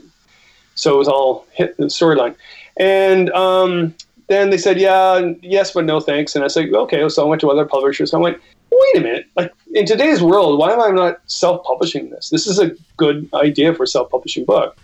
So I looked into it, and there's goods and bads about self-publishing. Like you, anybody could self-publish, which is a good thing and a bad thing. I mean, good thing is like all these great stories that people cannot get published because certain publisher won't publish it. I think that's fantastic. There's also people that think they know everything and then do a self-publishing book about how to do things, and then it's just crap, mm. right?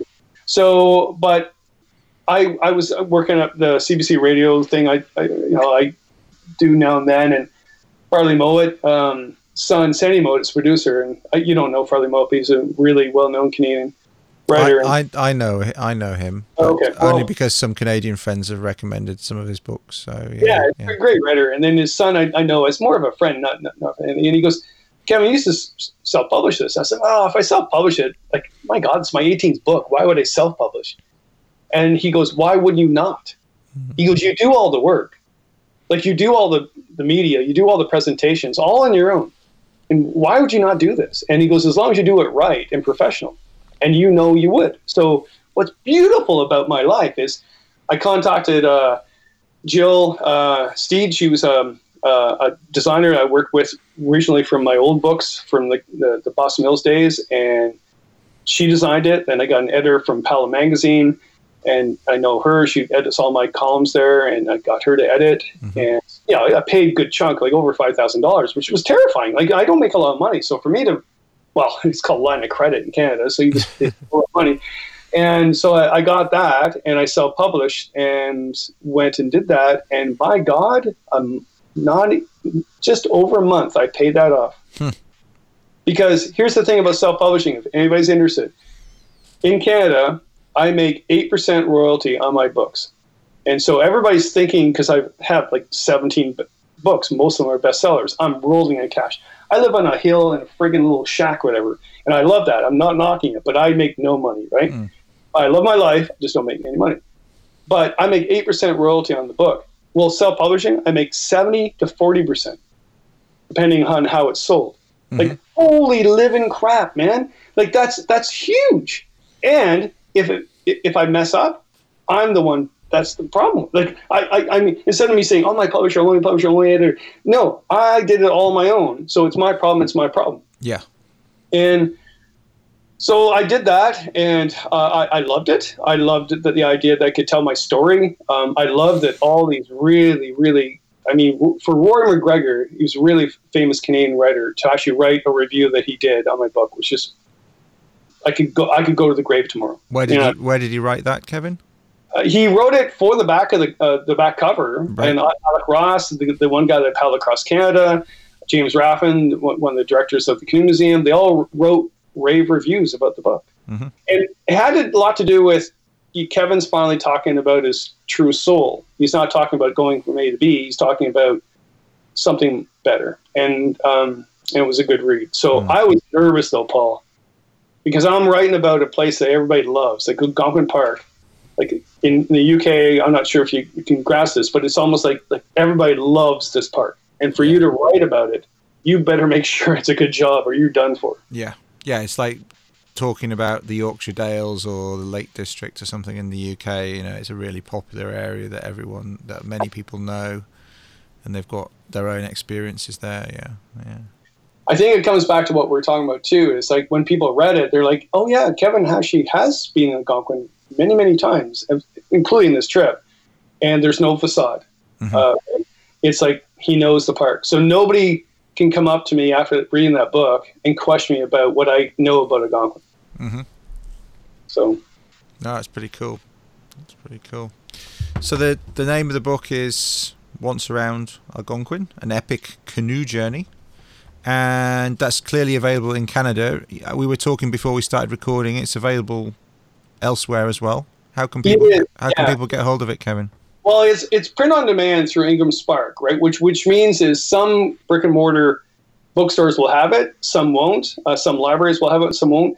But probably Amazon's for the UK. Amazon's probably the best because I know my cousins in in Edinburgh they ordered it and they got it in a week. Hmm, cool. So yeah, because they print it right there and it's totally that's totally different for me because I usually have a publisher do all that stuff, whatever. But yeah, it's all it's it's all available, and I don't think it doesn't. It really doesn't matter if you don't know where Algonquin is. It's just a good read about canoe tripping and the philosophy of being in the woods.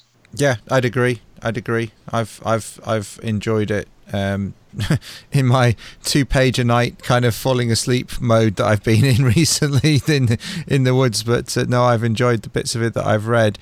And also, there is again, as as is always the case with you, there's some serious points as well. And there's there's there's a bit where you talk about you titled that section that little chapter is Algonquin too dangerous for kids, and you talk about some more serious points there. And you also talk about who bears the responsibility if you go into the wilderness unprepared. And, you know, you cover, you know, not only do you cover quite a lot of ground in terms of the trip, you know, ge- geographically, you also cover quite a lot of ground in terms of the topics that you you touch on in and amongst the, the narrative of the book. Well, the, the, yeah, there's some really serious stuff in there. The one about who's responsible, that's that's a key thing in, in Canada right now. I'm not sure if you what, what, what's going on in the UK, but so if you think about it, I, I, go to Algonquin Park. It's a provincial park run by the Ontario government, not the Canadian government. But the same thing happens in national parks, even though Canadian parks are a little bit better on this. But you give them money, you pay for a permit, and you go off in the interior, and then people die. So I went to the government and said, should you not be telling those people what to do and making sure they don't die? And they said, that's not in our budget. Um, we actually can't have our nature interpreters be on the water because it's not covered by, by insurance. I was like, okay, you know, going back to the original question, you're taking them their money to go off in the interior, but you're not telling them what to do proper. I have a problem with that. Mm. And um, so that's covered in the book. And sure enough, you know, some people will be upset with that. But the reality of it is, who's responsible for people dying out there? Uh, yes, the individual is obviously like they, they, they must be prepared. They must be knowledge. They, they must whatever. But if you have, for example, a lot of people in Canada, we have uh, new Canadians that love the wilderness and they go out. Well, a lot of them can't swim, right? So in, in wherever country they're from, they don't swim. Mm. Well, should they know how to swim? Well, yeah, maybe. Um, but who's responsible to tell them that? So I open up Pandora's box, I guess. Uh, with the the youth, uh, I take a lot of youth out, and what's happening now, and you and you and I, Paul, we've talked about this a lot, and I think it's a huge concern. I I love taking youth out, and I love seeing the magic happen. I love them reconnecting with nature, and it's just an incredible thing.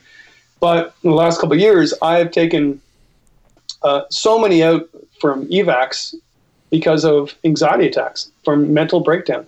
I have in the last three years, I've taken 13 students out second day of a, of a seven day backpacking trip, all, all the individual trips. None of them physical injuries, all mental injuries. Kevin, I cannot do this. I want to kill myself. So you do. You, you basically do first aid. Okay, well, I will get you out and I will get you into help and good luck to you but thinking, what the heck is going on? Hmm. What, what do you attribute? I mean, clearly it's your opinion, but what do you attribute that to, Kevin? Well, they're not connecting, but that's because it's day two. Mm. And in the old days, we'd just say, suck it up, you know, and just keep hiking, and then you'll be fine by day five. But we really can't do that now, right? I mean, if someone says, I'm going to kill myself, you, you just can't say, keep walking. Mm. Um, and I wouldn't do that, to be quite honest. I, I, I would get them out. Yeah. But the other is um, uh, addiction, whether it's drugs or because I've seen that. But those, you know, my students are risk. I know they're addicted to drugs. We deal with that. In fact, those students, I love them to death. I, I, I rarely evac any of them. Mm. They want to fix themselves, like, and they they love being out there. They don't they don't want to be at home. But it's the normal students uh, that take a well, whatever normal. Who's normal, right? But when they go out, um, but these are not students at risk. These are just regular no, regular college well, kids. Yeah, a regular outdoor. I shouldn't be all saying this, but the, the reality is there are students I take out in a, in a college program, second year college students about to graduate from, from an outdoor leadership program. So they've gone to college to be guides, to become Paul Kirtley, right? and I take them out for a seven day trip. And on day two, they said, I cannot be here anymore, Kevin. You need to bail me out. Mm. So the ones that actually make it, and watch my old videos of hike, hiking those students, and you see the magic happens. The ones that make it are fantastic. Yeah. The ones, the second day though, it's all mental breakdown. I say, what the heck is going on? I, I, I, have been doing this for like over 40 years, right? So I've never evacuated that many students in my lifetime. In the mm-hmm. last two years, I, I my God. And what, And so- and what does one of these evacuations entail, Kevin? 'Cause, you know- Well, they all want the helicopter. That's a running joke. They all want the helicopter, and, and I said, well, okay, you can't.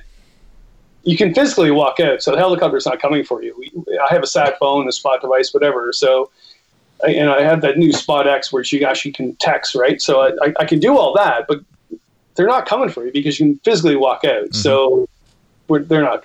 And to actually get them to understand that, I go for a helicopter to come and get you right now. They have to lower down in cables, cut trees down with chainsaws to lower the, the helicopter down to get you out because you have anxiety meltdown. I went, oh, no, it's not happening, buddy. Like, like I can walk you out. So we walk them out, and then I got to go back to my other students. And yeah, it's thank God I'm not that old. That, yeah, I mean, that, that sounds like that sounds like a long day, Kevin. yeah, but that's our life, right? I mean, Yeah. I, I do that in a heartbeat just to help them out because they, they, I do treat it like a first aid. They are having issues. I love these these people. I'm not this old cranky old man, right? Not But- yet, not yet. Not yet. I mean, I will be like doing this, whatever. But the problem is, is like, uh, okay, why is this happening? So I keep thinking, okay, so we get together afterwards. Well, all the people I work with, it's okay. Addiction is it drug addiction? Well, it might be. Uh, is it phone addiction? I think that has a lot to do with it. And I'm a very open-minded person. I'm not knocking technology and everything else, but yeah, I think day two, they're like, oh my god, I can't be on the phone for another six days. Oh no, I, oh I'm gonna no Kevin, Kevin, I'm gonna kill myself, and then they then they get hauled out. Here's the thing that scares the living Jesus out of me, is that a pile of them go back and, and say, oh, I just found out I'm failing. Yeah, well, you didn't finish Kevin's cl- class. Like it was a seven day trip, and on day two you got hauled out. Well, that's not fair. I should still pass. And I shouldn't be telling everybody about this, but this fall I finally walked away from all that. I, I, I still take the students a risk out, but I quit that other job. I said, I'm done. I, I mm-hmm. need a break. I, I can't handle that. What do you mean? I failed you. No, you failed yourself. There's a big difference of failure. Yes. Like- Like you, I did not fail you. You failed yourself. And if you think I failed you, then someone has to teach you that that's not right. Yeah, you got to take some personal responsibility. Yeah, well, the only big thing about it to make everybody feel better over there, nobody would ever hire any of them. I mean, the outdoor world is a very small community, and no way is my name going in anybody's paper, right? So it's like, like the one, even though Canada's a very large country, I know everybody. I mean, I'm, I'm old. I've been around for a long time. There's no way that one those, those students will ever get a job. Mm. So if you're a client out there thinking, "Oh my God, I'm going to take a trip," and no, Yeah, I, can mean that's a say- genuine concern, isn't it? yeah, but no, I can still say the people that are taking people out right now are solid, Mm. especially that Paul Kirtley. Well, you didn't die on the Spey, so I did. We we oh we we thrived for sure. we did, and we had we had Ray Goodwin looking after us anyway, didn't we? So I know. Remember the last day though? Oh my God. that was I- I that was was brutal. Yeah. Oh, here I am thinking. Oh, I got to really look at what my skill set is. I, I can't do this. And of course, I look at all you guys. You're like, oh, I don't think. I'm surprised we lived through all that. it was hard work. It was hard work as a so, as a solo boat in those conditions. It was hard work. So. Well, you know what? What it, it comes down to what we we talked about. It's like it's the mental fortitude. It's like the, how we got through that last day was we've done it before. Yeah. But you know what? I, you can't teach anybody that because if you just started out, I can't say you can do this long portage because you did it before. And of course, the person says, "Well, I've never done that before." It's like, "Oh, you poor bugger." Mm. Right? Yeah, yeah. You got to build up. Yeah, yeah, Yeah, and meet the challenges. But at some at some stage, you have to kind of bite the bullet, don't you, and just grit your teeth and and get on with things. Yeah. The one thing too is just so you to help you out too. There's a lot of trips I do where I don't bring the camera. Mm. So, you know, people say, well, gosh, you know, you're out a lot, but I only saw a few of your videos. I went, yeah, there's a lot of trips I don't film. And there's a good reason for that. Because if I'm just living to do the trip so I can videotape it and do a YouTube video, yeah, that's not, I mean, that's a trip. I'm not knocking that. But my my buddy Andy helped me with that. He he, dro- he dropped off one day. It was, um, it was a few years. It was actually the year. Oh yeah, it was, it was after the Meanest Link because he actually said I, I wasn't allowed to plan any more canoe trips because the last one we did was stupid. so uh, he showed up my and he knew I had eight days off and he showed up. He goes, "Get your stuff together. I'll give you an hour and we're going on an eight day canoe trip." I went, "Where?" He goes, "I'm not telling you." I went, "What?" He goes, "Yeah, you guidebook author. Like you, you are you're obsessed about where you're going all the time. I'm going to take you somewhere where you don't know where you're going." And and he goes, "And I don't want you to bring your camera." I went, "Son of a." but he's but yeah, he's right because uh, I I found that at times where you you're out and you you start doing things because you're filming or you have to slow down to make time for filming or you, it distracts you from the actual experience of being there and i think it's great that we spend time doing that and we take people along with with us and we enthuse them about doing things on their own but equally it's not the same experience as if you're doing it without filming and you can cover more ground you experience things more directly yourself and it's a different experience it's a more uh, real experience in some ways yeah because you're not documenting it at all yeah. and, and, i you know spent a lot of my life doing that right and not knocking it whatever but it, it's like imagine this okay so you know you go through a separation you don't want to date anybody and then you're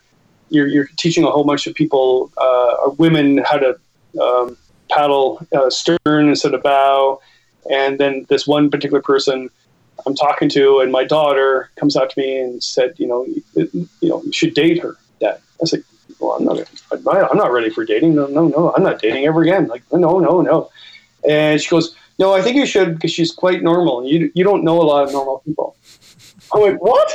and you imagine, like, yeah, I, I live the life of the arts person, right? So I have people randomly stay here and visit me that amazing people, but they're all in the arts, so they're all unique, right?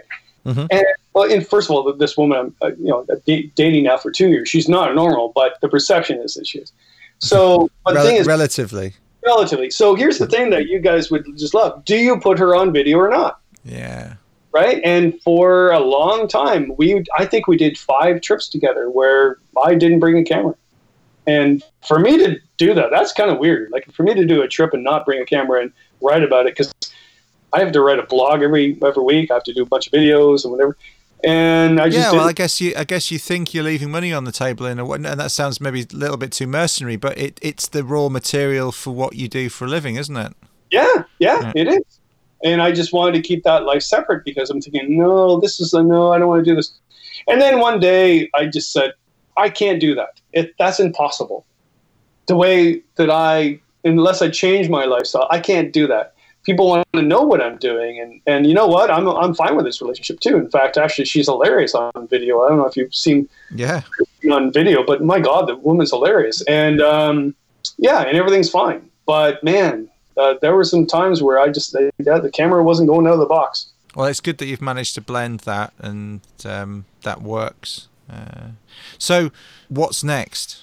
We've, I think people should read should read the book if they haven't seen the videos as well. They should watch them because I think they complement each other really well. You haven't just rehashed the videos into a book form. I mean, I think the the Meanest Link videos are really entertaining to watch, um, and then the book, but you must have other plans. You've always got plans, Kevin. You know what? You really always have to have other plans. Uh, don't ever live your life on the things you did. Mm. I know presenters that, that present with me at all the shows. Some of them have are still presenting what they presented 20 years ago, right? And they, they get a good crowd, whatever. But to be on stage and talking about that, or to be on film and talking about that, like, eh. So I always think about the next storyline. And there's some other, and this was the first year where I usually by like just after Christmas, I have my whole plan set out. Even though I don't seem organized, but I usually am for these things. I have my whole plan set for that that summer where I'm going to go canoeing or backpacking or whatever, and I didn't. And then it, it like it was just like three weeks ago. I was like, Kevin, like you haven't you don't even know what you're doing. I'm in a panic and it all happens. It, things will, will, will just fall on you. I had uh, talking about the Spey River. This is amazing. I had a guy from oh Joe Henry Bourbon that lives in was uh, along the Wisconsin River, and he phones me up and he said, "Kevin, I saw that Spey River trip you did a long time ago. Yeah, in Scotland. You went and tasted whiskey along the Spey River in Scotland. Went, yeah, yeah. Can you do the same thing in, along the Wisconsin River, mm-hmm. but bourbon? Yes, yes, I can. Absolutely. And are you are you going to do that? Yeah, yeah, it's all set the the end of August, early September. Um, the other is uh, awesome. Yeah. There's a place in sort of central Ontario where it's full of cottage country areas, but there's lots of canoeing. Mm-hmm. And the one person said, "Can you paddle from along the Trent Severn Waterway?" So basically, this this canal that you would have canals in England. Yeah. And I I decided to do that uh, to write it up because mm-hmm. I I think okay, what's going on now is in Canada is that when when I started out back in the 70s, the average canoe trip was 20 days, and then then then in the 90s it was five days, and now it's just two nights. And I'm really worried about that. I I, I get that people only do the weekend warrior thing. I get it because they're busy at work and stuff, but you don't really reconnect with nature. And I've been fighting that, and I'm trying to get people to go north and, and go to like you know, the Barrens where you're going and stuff, and it's just not working because we have a new canoeing has increased in popularity but beyond belief, like it's just skyrocketing, but they're not going for more than three days. So I thought, oh, how am I going to do this? So if I go to where they are and promote them to go canoeing around where they are, like the Thames like we did last year or like this year in, in cottage country, they will go and then they'll feel more confident and more comfortable with their surroundings, being more immersed in wilderness. And in a few more years, they'll be going north to go and do the Barrens like you did, or you are. Do you think? I mean, I, I don't know. I'm, I'm, I'm genuinely asking the question. Um, do people go to summer camps as much as they used to in Canada? Because I would have thought that if they're going to camp for you know weeks at a time, then the thought of being out for weeks at a time wouldn't be that difficult as a concept. Yeah, we, we, we do have that. Uh, a lot of those camps that do really long trips are more American based camps that are in Canada. Right. Um, summer camps that may basically meaning that if you don't have a ton of money but you still want to go to camp, they're doing shorter trips. Right. Yeah.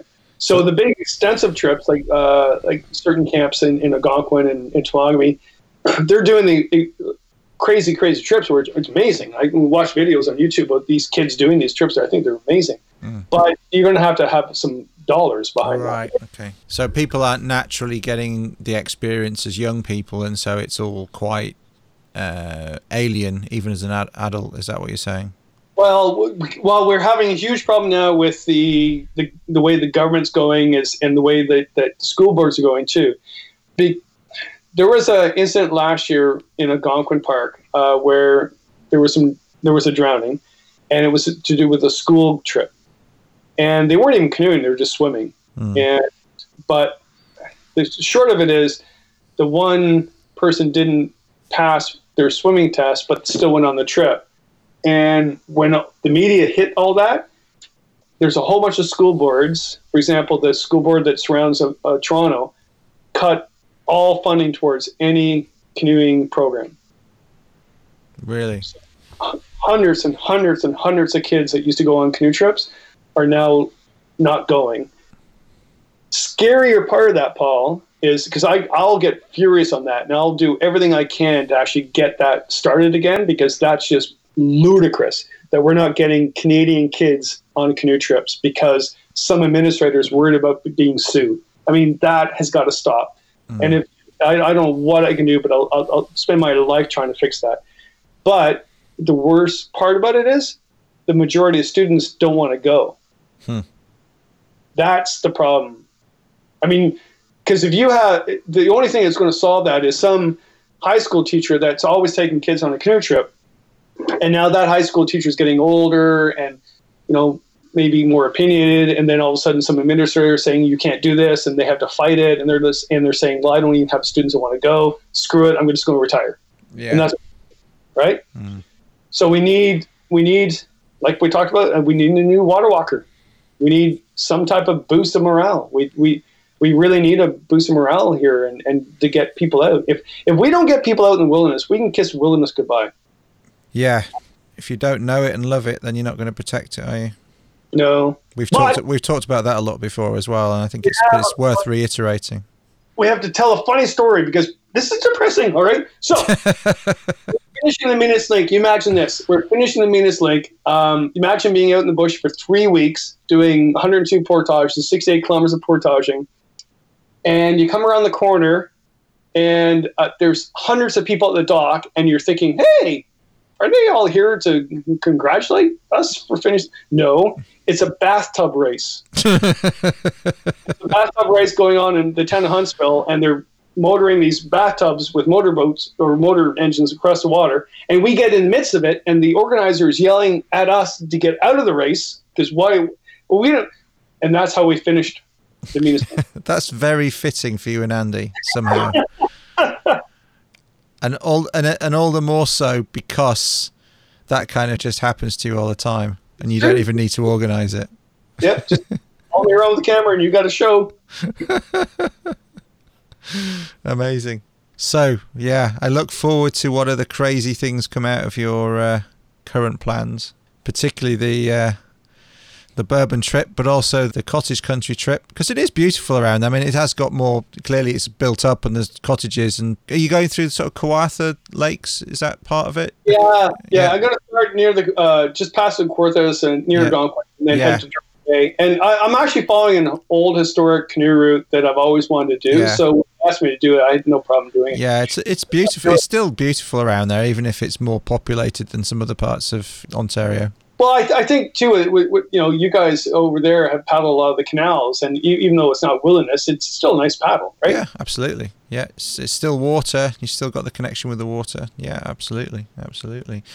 Yeah, and then we should we should. I know we keep saying this, but we should have a think about what we can do. If we can do anything else in the future, that'd be fun.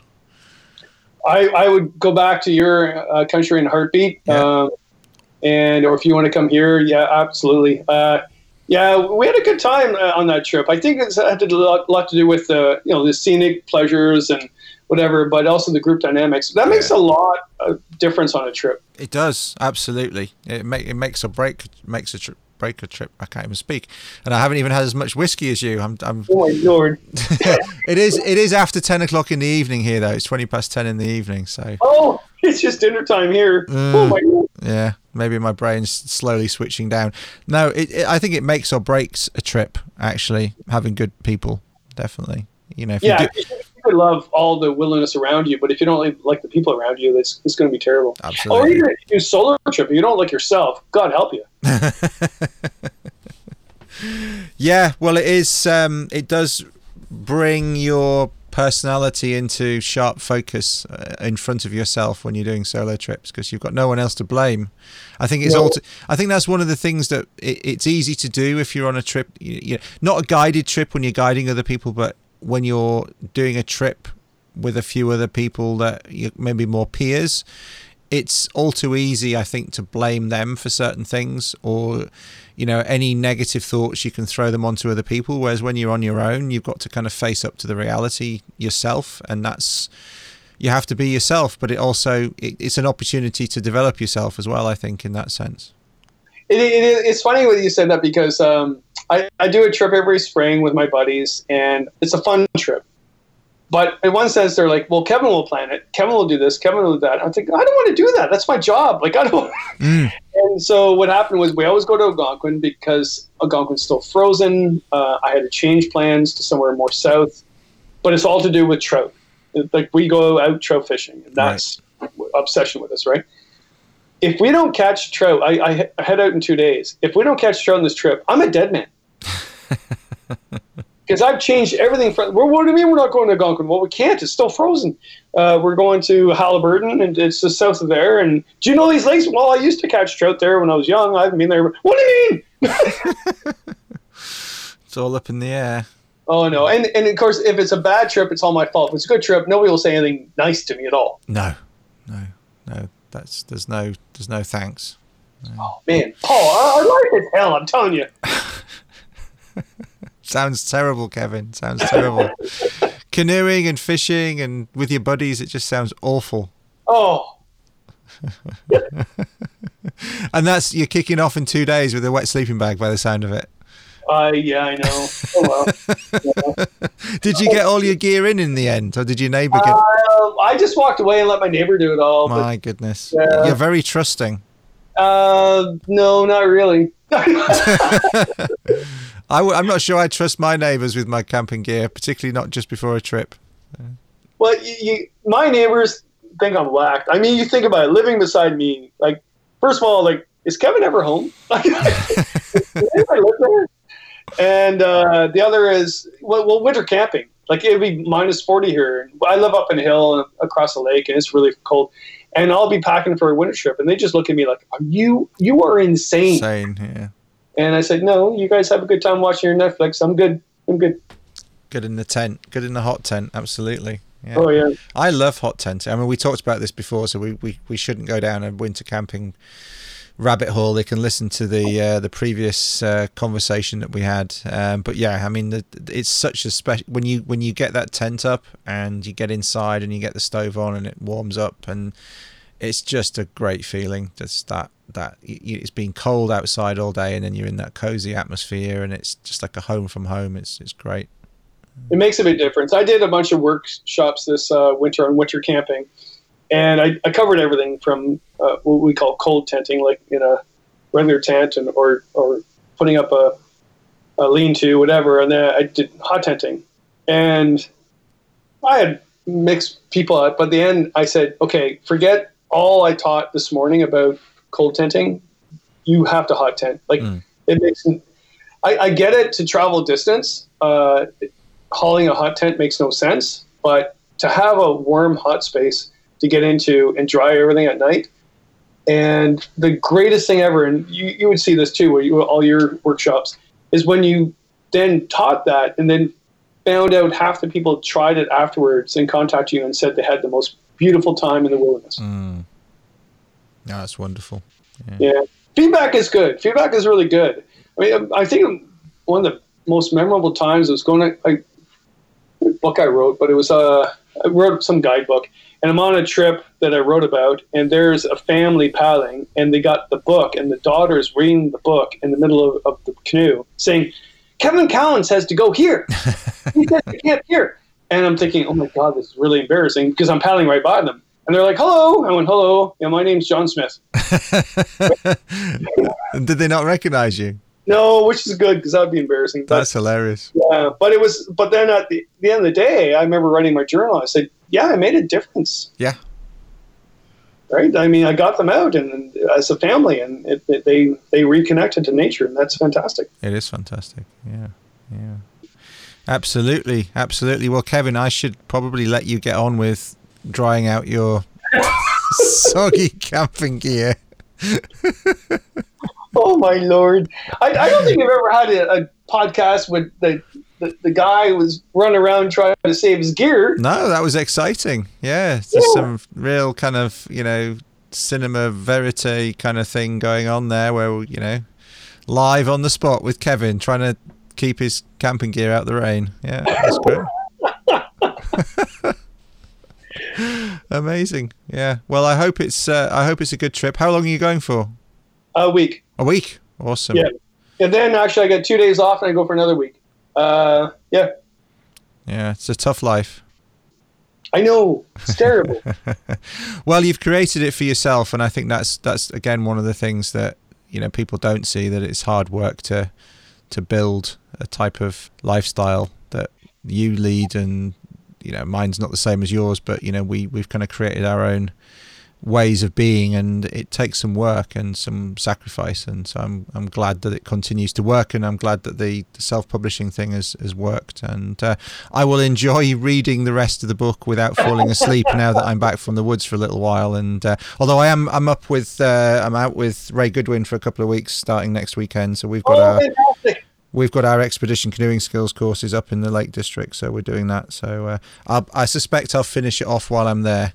Um, Oh, that's fantastic. so- and that'll yeah. be a good that'll be a good setting to, to finish the book. So I, I, you should actually get a video of you sitting around the fire reading the book to Ray. I will. I will do and that. They say the reason why Kevin said this is that I, I Kevin didn't think Ray knew how to read. See where that goes. Yeah, yeah, yeah. I will. I will catch him with that. Well, and this podcast won't be out until after I've done that, so he'll be none the wiser. Oh, so yeah, so I'll see if I can catch him. I said, Ray, do you mind if we just do a little? Yeah, in between the in between the if I if I can't do it with students around, definitely in between the two courses. Hey, Ray, let me just read you a section of this, and I'll, I'll video it. Oh my lord! Oh no! I'd be oh, I'd love to be a fly on the wall in that one. read you a bedtime story, Ray.